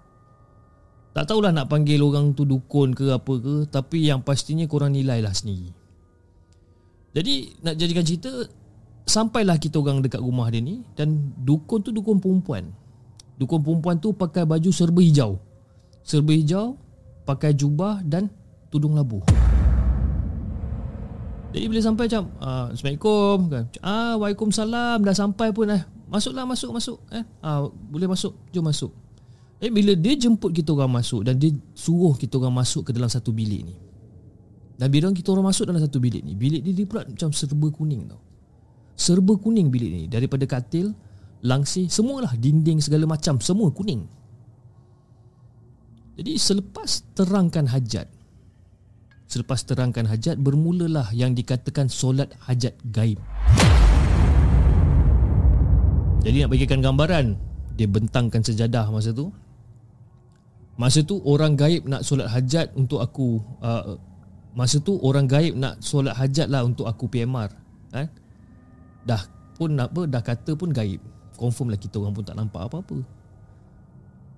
Jadi dukun perempuan tu cakap lah apa benda yang orang gaib tu tengah buat. Contohnya macam oh rakaat pertama kan? Dia baca apa ha, Rakaat kedua dia baca apa dan seterusnya. Dia duduk menceritakan apa benda yang Seolah-olah orang gaib ni tengah buat dan semua barang-barang yang aku bawa tadi tu Macam beras, alat tulis, biar apa jadual PMR semua ni Aku bawa dan aku letak semua dekat depan sejadah.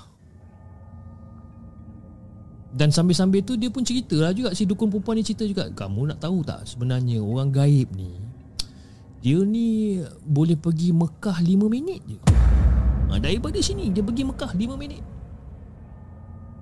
Dan air zam-zam dekat rumah dia ni tak pernah kering Kan?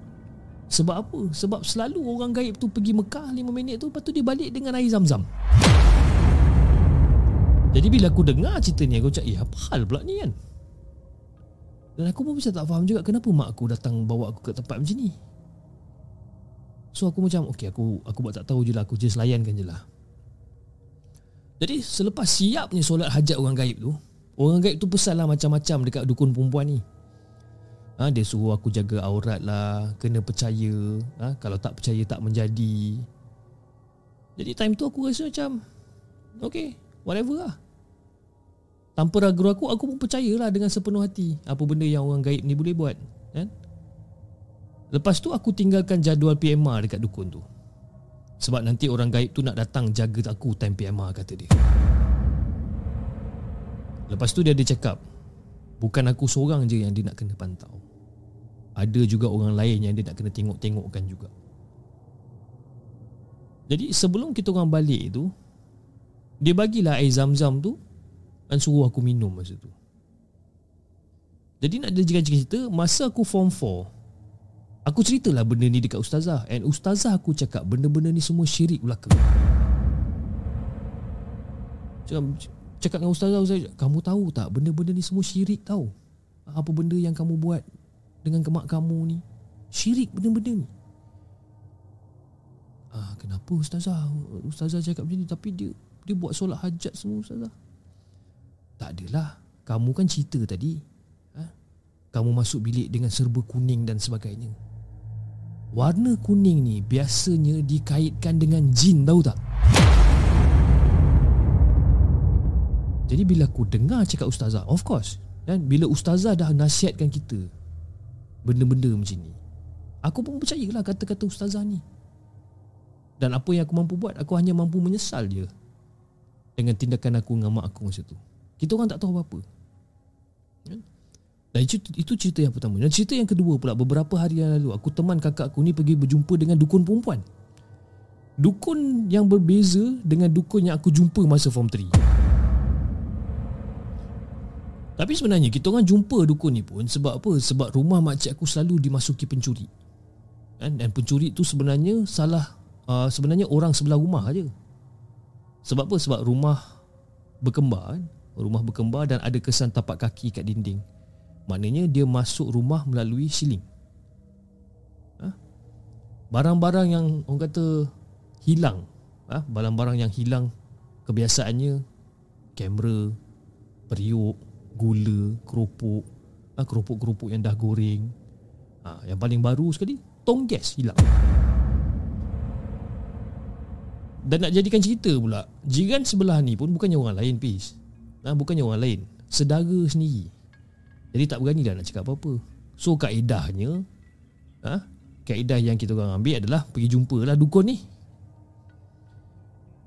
So aku nak cerita sikit pasal pengalaman aku kat rumah dukun ni Masa aku datang tu Ada dua kes lagi. Satu kes dukun tu tengah buat Lagi satu tengah tunggu. So kita orang ni terpaksa tunggu turn lah. Sambil-sambil tunggu turn tu Memang boleh tengok lah macam mana dukun tu buat Apa yang dia buat. Dan aku memang teringin sangat nak tengok benda-benda pelik ni. Aku pun ikut je lah. Aku pun ikut je kakak aku ni. Sebab apa? Sebab aku nak experience benda-benda macam ni kan. Jadi nak cakap cerita Ada seorang perempuan ni Ada seorang perempuan ni Dia seorang yang sangat warak lah Warak sangat. Pakai tudung labu Jubah apa semua ni. Masa tu dia tengah minum air.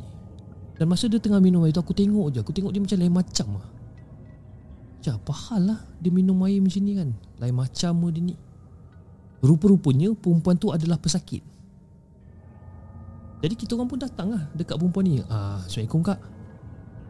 Ah, Akak ni sakit apa kak? Dan kakak ni sendiri jawab Masa tu. Dia kata masa tu lepas SPM Time dia kerja jadi cashier. Ada orang bagi dia minum air mineral Yang dicampur dengan minyak mati bunuh. Daripada seorang berdiam Dia jadi banyak cakap. Senang cerita daripada pemalu Dah jadi tak tahu malu dah. Dah 3 tahun dah dia berubat Dan sekarang ni Dah kurang sikit lah dia punya kesan tu. Itu penyakit yang kakak ni ada. Dan masa dukun tu tengah berubat bis, Dia ni seolah-olah macam ada berkomunikasi dengan makhluk-makhluk yang kita tak nampak tau. Dan dengan saja tiba-tiba dukun tu nangis macam Nangis. Tiba-tiba dukun ni nangis. Dia nangis Lepas tu dia marah dekat perempuan tu. Sebab suka menyumpah seranah anak dia Cakap anak dia ni gila lah Macam-macam lah. Dan dukun tu pula boleh nampak lah semua yang berlaku kat rumah. Sebab dia cakap benda-benda macam tu lah anak dia jadi tekanan ha? dia dah nak sembuh dan sebagainya. Jadi yang aku terfikir tadi aku terfikir sekejap lah macam bila dukun tu sebut pasal hal Nabi. Dia cakap dia nak hantar orang bunian turun jaga perempuan ni 40 hari kata dia ha? dia ada ikat benang dekat ibu jari kaki sebagai gelang tangan dengan rantai dekat perempuan tu. Lepas tu dia sebut lagi uh, dia sebut lepas tu dia ada sebut lagi Nabi Yunus, Nabi Ilyas dan beberapa lagi yang aku dah lupa nama dia. Dia cakap nabi-nabi tu pun turun tengok pesakit ni. Malaikat Jibril pun ada. Dan lagi satu Fiz Dukun ni tanya kat pesakit tu Dekat akak tadi tu Dia tanya Ah ni aku nak tanya kau ni. Kau nampak tak lelaki berjubah putih dekat depan kau sekarang ni? Nampak tak? Kau nampak tak Nabi Kidir ni? Ha, kalau tak silap lah. Kalau tak silap sebab takut tertukar dengan nama Nabi Yunus. Tapi kalau tak silap itu yang disebut. Nabi Kidir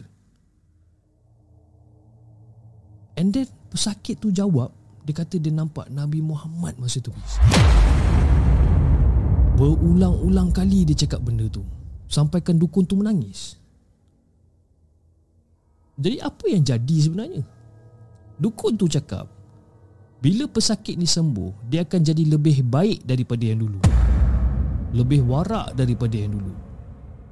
Dan dia ada tanya kat pesakit tu. Nak tak ikut Sumayyah? Dia kata. Dan pesakit tu cakap nak. Dia kata dia nak ikut. Dia cakap satu hari nanti insyaAllah pesakit ni akan jadi wadi Allah. Akan ikut gaib bersama Umayyah. Dan dukun tu cakap juga. Hati perempuan ni suci. Bersih. Tapi keluarga je yang tak faham dia.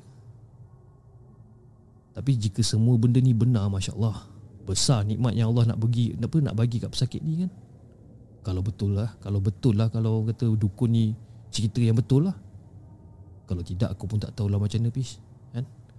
Jadi itu dah ada Fiz kan? Cerita yang aku nak kongsikan dengan Hafiz Dan juga semua penonton di segmen. Cerita ni tak adalah seram mana pun. Cuma dia lebih pada misteri.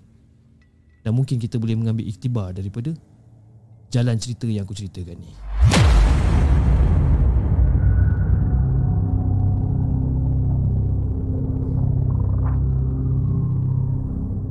Jangan ke mana-mana.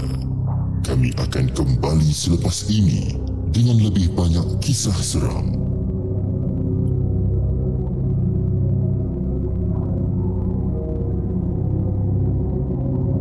Itu dia guys Cerita Yang agak uh, Agak pelik sikit ya, cerita ni eh. Daripada Fias Cerita tentang dukun eh. Dan bila kita dengar balik cerita ni kan Macam Ui bahaya kan Dengar cerita ni kan Takut terpisung pula kan Ui seram eh? Dia tak seram lah Dia more pada misteri kan? Okey lah guys. Uh, Sebelum saya uh, bacakan kisah kita yang terakhir pada malam ni Saya ingin mengucapkan ribuan terima kasih kepada semua yang dah hadir Di Markas Poker pada malam ini. Kita ada lebih kurang dalam berapa? Lebih kurang dalam 230 orang yang tengah menonton sekarang Terima kasih sangat-sangat guys kerana sudi untuk hadir di Markas Poker walaupun dah orang kata pukul 1.30 pagi anda masih berada di sini. Dan juga saya ingin mengucapkan ribuan terima kasih kepada uh, member-members baru Hantu Jepun dan Jenglot uh, kita ada seperti Hagan Odin Fishing kita ada uh, siapa lagi members baru? Uh, Asri Kamis pun ada kita ada Dek Creepy Guy Muhammad Amir Roslan yang uh, Yan Pineng kan? Uh, 99 budak island. Terima kasih terima kasih sangat-sangat guys uh, orang kata sebab uh, sudi untuk join uh, Hantu Jepun dan uh, Janglot punya membership. Uh, juga kepada Abang Muhammad Amin bin Roslan uh, telah menjadi uh, members Hantu Jepun selama 10 bulan. Terima kasih sangat-sangat bang di atas orang kata sokongan yang diberikan. Tidak lupa juga kepada yang telah menyumbang melalui super sticker dan super chat pada malam ini antaranya adalah daripada uh, Abang Muhammad Tamizi. Terima kasih abang di atas sumbangan super sticker anda dan juga daripada Raskalo daripada Singapura. Terima kasih bro di atas sumbangan uh, super chat anda. Dia kata Assalamualaikum bro cip. Waalaikumsalam warahmatullahi Ini adalah sumbangan daripada Raskalo dan dia punya dia punya dia punya partner dia lah eh. Tua dan Teja kita panggil dia kan. Tua dan Teja. Itu dia. Alright, uh, siapa lagi ada malam ni? Malam ni uh, eh saya punya wife dalam ni ah kan. Hai sayang. Ah.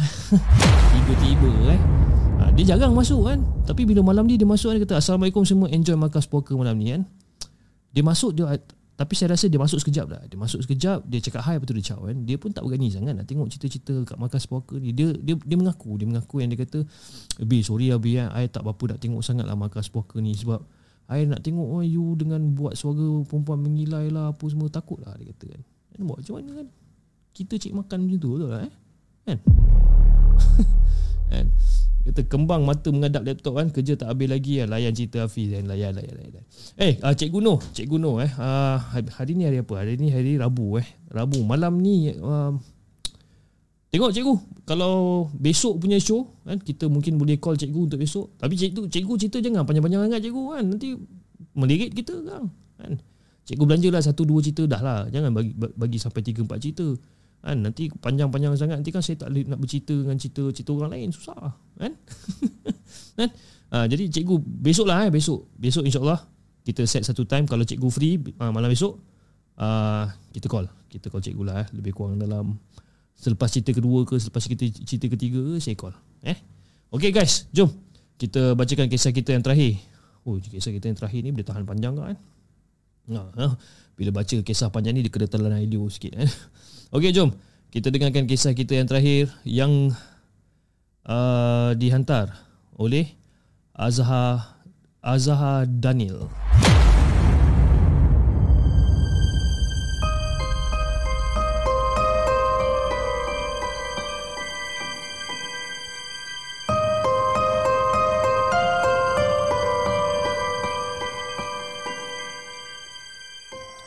Adakah anda telah bersedia untuk mendengar kisah seram yang akan disampaikan oleh hos anda dalam Markas Puaka?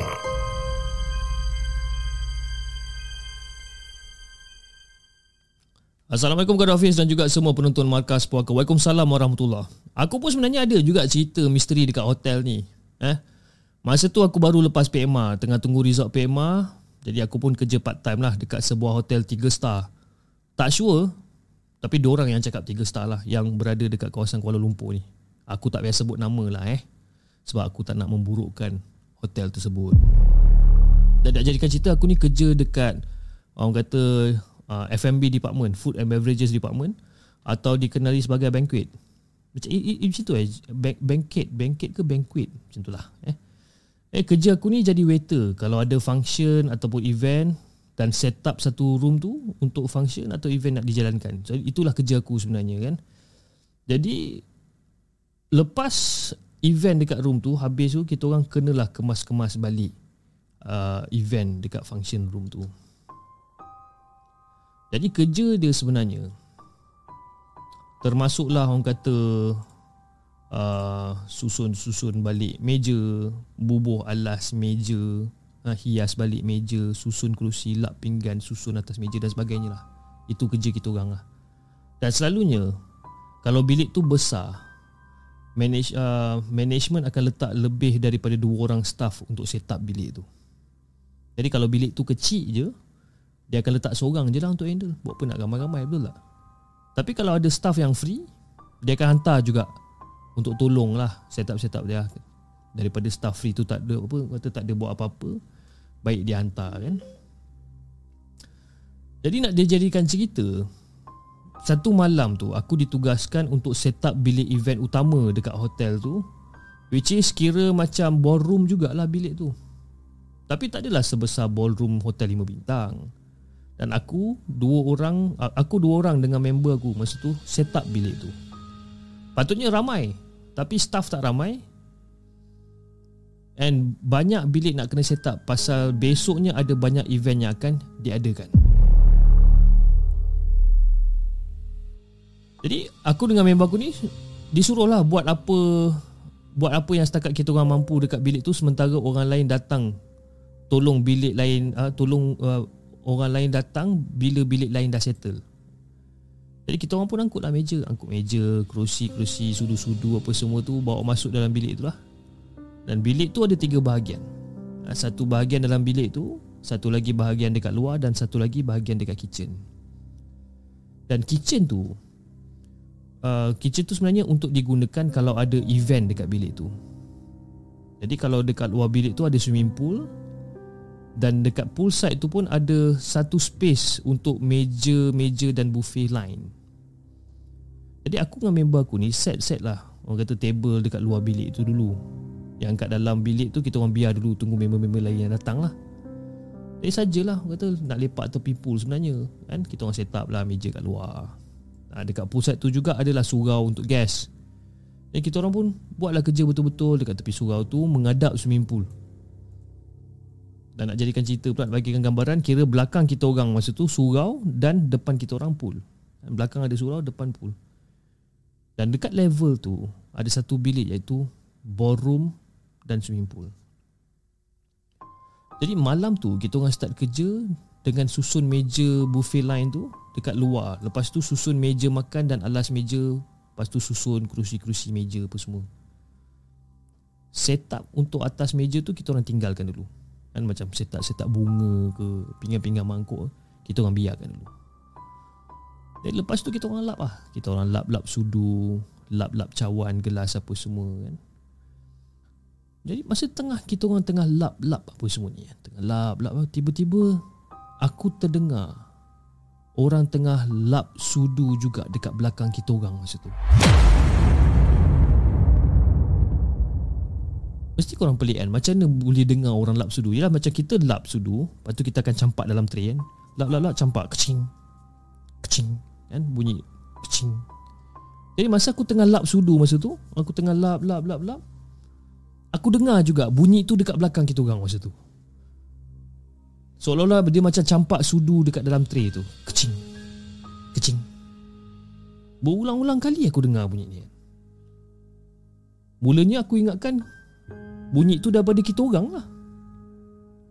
Lepas tu aku cakap kat mereka Eh bro bro bro Kau berhenti jap bro Kau berhenti jap. Dia tengah lap sudu ni Eh bro bro Kau berhenti jap Kau berhenti jap. Kau dengar tak Apa benda yang aku dengar ni Mula tak ada apa-apa bunyi pun. Lepas tu member aku macam pelik lah Macam Ah benda? Kau ni tak ada, bunyi, tak ada dengar bunyi apa-apa pun.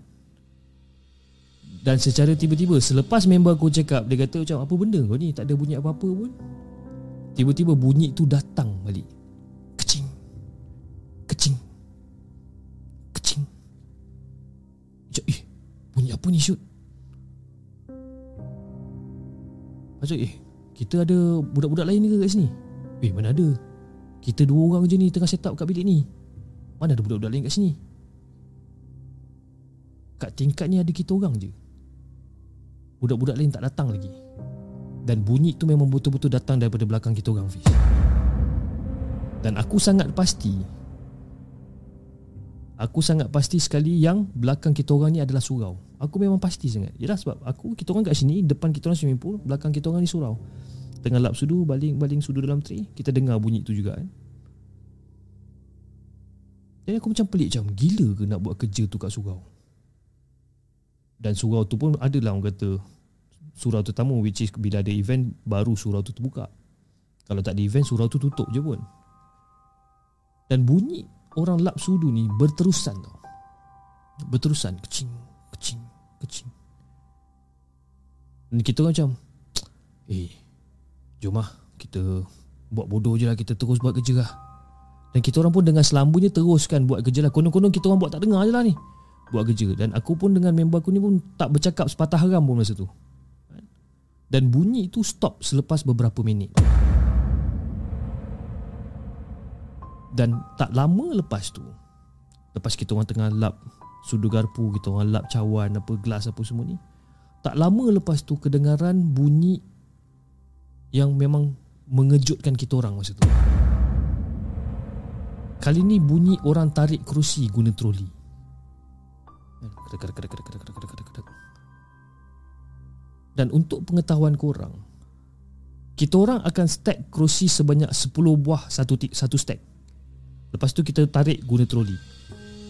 Kan, Kerusi kerusi tu kita stack stack stack stack 10 tingkat Dan kita orang akan tarik guna troli. Itulah cara kita orang bawa troli Daripada tingkat 2 ke tingkat 3 ha, Store dekat tingkat 2 So kita orang kena tolak ataupun tarik troli Dari tingkat 2 naik ke lift uh, Naik lift ke tingkat 3 dan troli itu pula nak bagikan gambaran Troli itu pula troli usang. Troli yang dah lama. So memang akan mengeluarkan bunyi Kalau digerakkan Dan bunyi tu yang kita orang dengar tu Datang daripada arah kitchen Dan kita orang dengar bunyi tu seolah-olah macam ada orang tolak troli tu dari lift ke kitchen And letak kerusi tu dekat kitchen. Nak bagikan gambaran Kitchen tu hanya dipisahkan dengan pintu je. Dengan tempat kita orang buat kerja lap sudu ni. Ha, Tempat kita orang buat kerja lap sudu ni pun Kitchen tu dipisahkan dengan pintu je. Jadi antara kitchen dengan tempat kita orang tu adalah lift Kiranya kalau kita orang nak pergi ke kitchen daripada tempat kita orang buat kerja tu akan lalu dekat lift barulah sampai dekat kitchen. Ha, kitchen tu pula disambungkan dengan ballroom. Jadi kita orang pun jenguk lah. Jenguk dekat dalam ballroom tak ada orang. Macam, eh, apa benda ni bro? Masa tu member aku dah cuak gila dah masa tu. Tak mungkin ada orang tolak lagi kerusi time-time macam ni kan? Tak mungkin. Sebab apa? Sebab kita orang dah bawa naik semua kerusi cukup-cukup dah sebelum tu. Dan kalau ada pun Kalau ada pun orang yang tolak kerusi malam tu Dia orang takkan letak kerusi tu dekat kitchen pun. Sebab apa? Memang kena letak dekat dalam ballroom. Kenapa nak kena letak dekat kitchen? Tu tak? Dan masa tu kita orang dah mula dah Orang kata Dah mula rasa tak sedap hati dah masa tu. Jadi aku dengan member aku ni nekat lah. Nekat nak check dekat kitchen Untuk pastikan Apa benda yang dekat kitchen ni. Eh bro jom kita pergi check kat kitchen Kita tengok apa benda. Eh kau biar betul. Betul. Kau nak hadap macam ni ke Ataupun kita hadap apa Benda tu sama-sama? Jom kita pergi kat kitchen Kita check. Jadi aku dengan member aku ni Kita orang pergi kat kitchen Kita orang nak check. Dan bila kita orang sampai dekat kitchen tu kita tolak pintu buka kitchen masa tu berderau darah kita orang ni masa tu sebab apa? Tak ada apa-apa kerusi pun yang ada dekat kitchen masa tu. Dan kita orang check dekat ballroom. Kerusi-kerusi yang ada dekat dalam ballroom tu tak berusik pun. Dan masa tu aku terus tengok jam. Aku terus tengok jam dan jam menunjukkan pada pukul 12.45 tengah malam. Dan shift aku habis pukul 1 pagi. Eh bro. Sekarang dah pukul 12.45 bro. Jom bro. Kita turun bro Padahal aku dah, dah, dah, kata dah mula tak sedap hati kan? Tapi aku just nak ajak member aku turun. So kerja tu kita orang tinggalkan macam tu. Ha, Dengan sudu garpu yang tak habis lap Dengan cawan tak habis lap Kita orang tinggalkan je Jadi sampai dekat bawah office FMB Semua staff dah ada kat situ lepak dengan kapten diorang Jadi kita orang pun cerita lah kan? Aku pun ceritalah apa yang terjadi dekat budak-budak lain dengan apa dengan dekat kapten aku ni. Cerita dan dia orang buat muka selamba je. Buat muka selamba. Cakap yang dia orang kat sini memang selalunya akan turun dulu daripada bilik tu kalau tengah set up bilik uh, bila tiba time pukul 12 atau pukul 1 pagi. Kalau dia orang set up bilik ballroom yang besar tu pukul 12 pukul 1 memang dia orang akan turun. Dia orang tak akan lepak kat situ. Diorang kata memang dekat dalam ballroom tu memang selalu jadi benda-benda pelik. Dan satu cerita yang diorang pernah cerita, dia kata dia pernah dengar macam ada orang dekat dalam bilik event tu sedangkan tak ada mana-mana event pun dijadualkan dekat dalam bilik tu malam tu. Kadang-kadang dekat kitchen tu pun boleh dengar dengan jelas macam ada aktiviti memasak dekat kitchen tu. Sedangkan tak ada apa-apa event dekat dalam bilik tu. Ha, itu benda-benda pelik yang jadi. Jadi itulah dia Fiz pengalaman aku kerja dekat sebuah hotel tiga bintang yang berada kat Kuala Lumpur ni. Aku kerja tak lama kat situ Fiz. Aku tunggu result PMA je masa tu. Jadi lepas kejadian tu, aku ikutlah nasihat orang. Kalau aku kena set up bilik tu, aku takkan set up bilik tu selepas pada pukul 12 malam. Cerita ni sebenarnya dah lama Fiz. Masa tu aku form 3. So ada beberapa detail yang mungkin aku kurang ingat. Kan? Dan mungkin membuatkan cerita ni itu macam memeningkan kan aku ni lemah sebenarnya dalam bab penceritaan dia kata jadi itulah Hafiz eh cerita kisah seram yang aku nak kongsikan dengan Hafiz dan juga semua penonton Markas Poker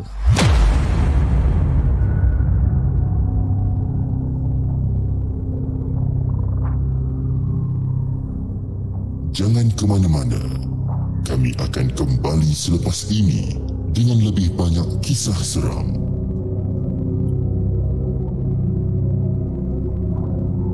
Itu dah guys, cerita yang terakhir yang dikongsi oleh Azhar Daniel dengan kisah dia Misteri Hotel, okey? Jadi secara kesimpulannya cerita Misteri Hotel ni adalah cerita di mana dia bekerja di satu hotel tiga bintang yang terletak di Kuala Lumpur. And then uh, masa dia buat kerja malam tu untuk dia buat set up satu ballroom uh, malam tu dia tengah lap sudu garpu masa tu dan dia terdengar bunyi yang sama dekat belakang dia. Sedangkan dekat belakang dia tu adalah surau kan? Jadi macam mana bunyi tu boleh ada dekat situ. Dan yang kejadian kedua yang dia dengar adalah dia dengar macam ada orang talik uh, talik pula orang tarik kerusi. Tarik kerusi menggunakan troli dan letak kerusi tu dekat bahagian dapur ataupun bahagian kitchen. Tapi bila orang check tak ada pun benda tu kan? Dan bila orang check ballroom semua dalam keadaan yang sama. Semua dalam keadaan yang tak berusik. Dan bila orang turun semua geng-geng orang semua dekat bawah. Dan barulah budak-budak lain bagi tahu yang uh, apa namanya Diorang takkan set up bilik ballroom tu selepas pada pukul 12 malam Antara pukul 12 sampai 1 pagi tu Diorang memang takkan set up kat situ kan? Jadi itulah pengalaman seram yang dikongsikan oleh Azhar Daniel.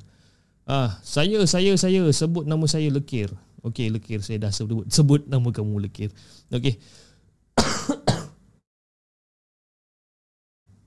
ah, minta maaf ya guys eh. Batuk-batuk ya dia macam saya cakapkan semalam ah bila apa orang kata uh, post covid effect ni dia membuatkan saya selalu batuk uh, daripada masa ke semasa saya minta maaf sangat-sangat. Okey guys. Uh, saya rasa itu saja guys untuk uh, kisah yang dikongsikan uh, uh, oleh uh, subscriber dan juga penulis-penulis ke markas puaka. Eh, ada yang kisah yang panjang, ada yang menarik, ada yang agak confusing sikit tapi itulah itu adalah penceritaan daripada ataupun penulisan daripada mereka kan. Dan uh, kepada anda yang ada kisah seram yang ingin kongsikan dengan The Segment, anda boleh hantar email kepada kami di uh, hellosegment@gmail.com ataupun anda boleh DM saya di Instagram at Hello segment. Okay. Dan uh, juga saya ingin uh, mengucapkan ribuan terima kasih lagi sekali kepada semua yang dah hadir untuk malam ini dan juga saya ingin uh, remind uh, ataupun ingin mengingatkan kepada anda tentang kita punya event ataupun the segment punya event uh, pada 26 hari bulan Mei iaitu pada minggu hadapan ya Allah seminggu je lagi eh pada 26 hari bulan Mei pada minggu depan di mana uh, the segment uh, berpeluang sekali lagi uh, untuk uh, berkolaborasi, uh, berkolaborasi bersama Abang Casey Champion uh, daripada channel Malam Seram uh, untuk uh, menceritakan tentang kisah-kisah seram uh, di Esplanade Singapura. Eh, tapi saya tak pergi Singapura, saya saya masih berada di sini tapi kita buat secara online lah eh. Kita buat secara online. Ah, Nur Sabaria nak juga dia kata kan. Ah, Nur Sabaria kan kita pun dah mention nama Nur Sabaria kan. Sabaria. Sabaria. Tiba-tiba cerita Piramli kan. okay guys, uh, saya rasa itu saja untuk malam ni guys and insyaallah kita akan jumpa lagi untuk uh, pada hari esok. Uh, pada waktu yang sama pada pukul 12 tengah malam. Dan saya harap ya saya saya saya, saya sangat-sangat berharap orang kata you know walaupun saya buat show pada pukul 12 tengah malam masih ada yang ramai yang ingin menonton live show pada malam ini ya. Okay guys. Yes, uh, Friendly Chemist uh, lewat no live ni dia kata kan timing dah tukar ke? Betul Friendly Chemist uh, kita dah tukar live show uh, punya timing sekarang uh, malam apa Markas Puaka Podcast ni kita akan run dia punya live show starting pada pukul 12.30 malam. Disebabkan uh, buat masa sekarang saya agak mustahil untuk run live show pada pukul 10.30 malam sebabkan uh, ada banyak urusan di rumah yang saya perlu selesaikan eh, uh, daripada segi anak-anak dan juga semula banyak benda yang saya nak kena selesai dengan dengan isteri saya you know uh, banyak benda yang kita nak kena uh, settlekan uh, dengan orang punya baju sekolah lah, orang punya buku sekolah untuk untuk hari esok dan sebagainya. Jadi bila timing tu macam starting pada pukul 10.30 malam tu acak agak awal. Jadi bila saya start pukul 10.30 malam, mungkin ada beberapa orang anak saya ni masih tak tidur lagi, mungkin ada yang tengah menjerit lagi kat luar dan sebagainya. Diorang susah nak tidur dan sebagainya. Jadi uh, saya tukar pada pukul 12 malam sebab apa? Sebelum pukul 12 tu saya settle-settlekan orang dulu, tidurkan orang dan sebagainya dan barulah kita continue dengan kita punya markas puaka. Okey. tak apa chief jam 2 pagi pun saya saya tengok jangan. Uh, 2 pagi tengok saya akan cerita pada tengah malam hari tu.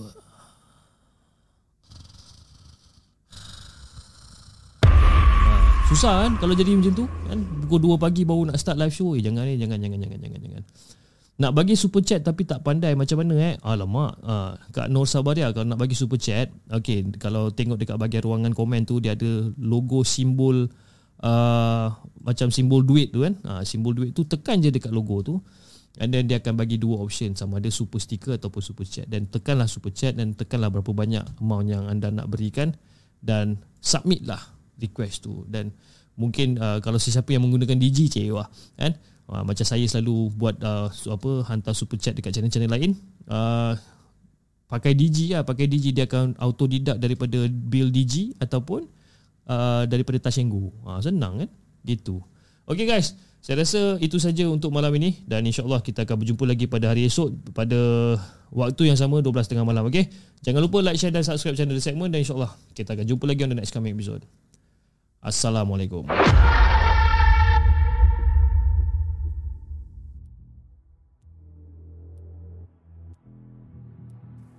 Terima kasih kepada anda kerana sudi bersama kami dalam segmen Markas Puaka, sebuah podcast kisah-kisah seram yang dikongsi dalam channel The Segment. Sehingga kita berjumpa lagi.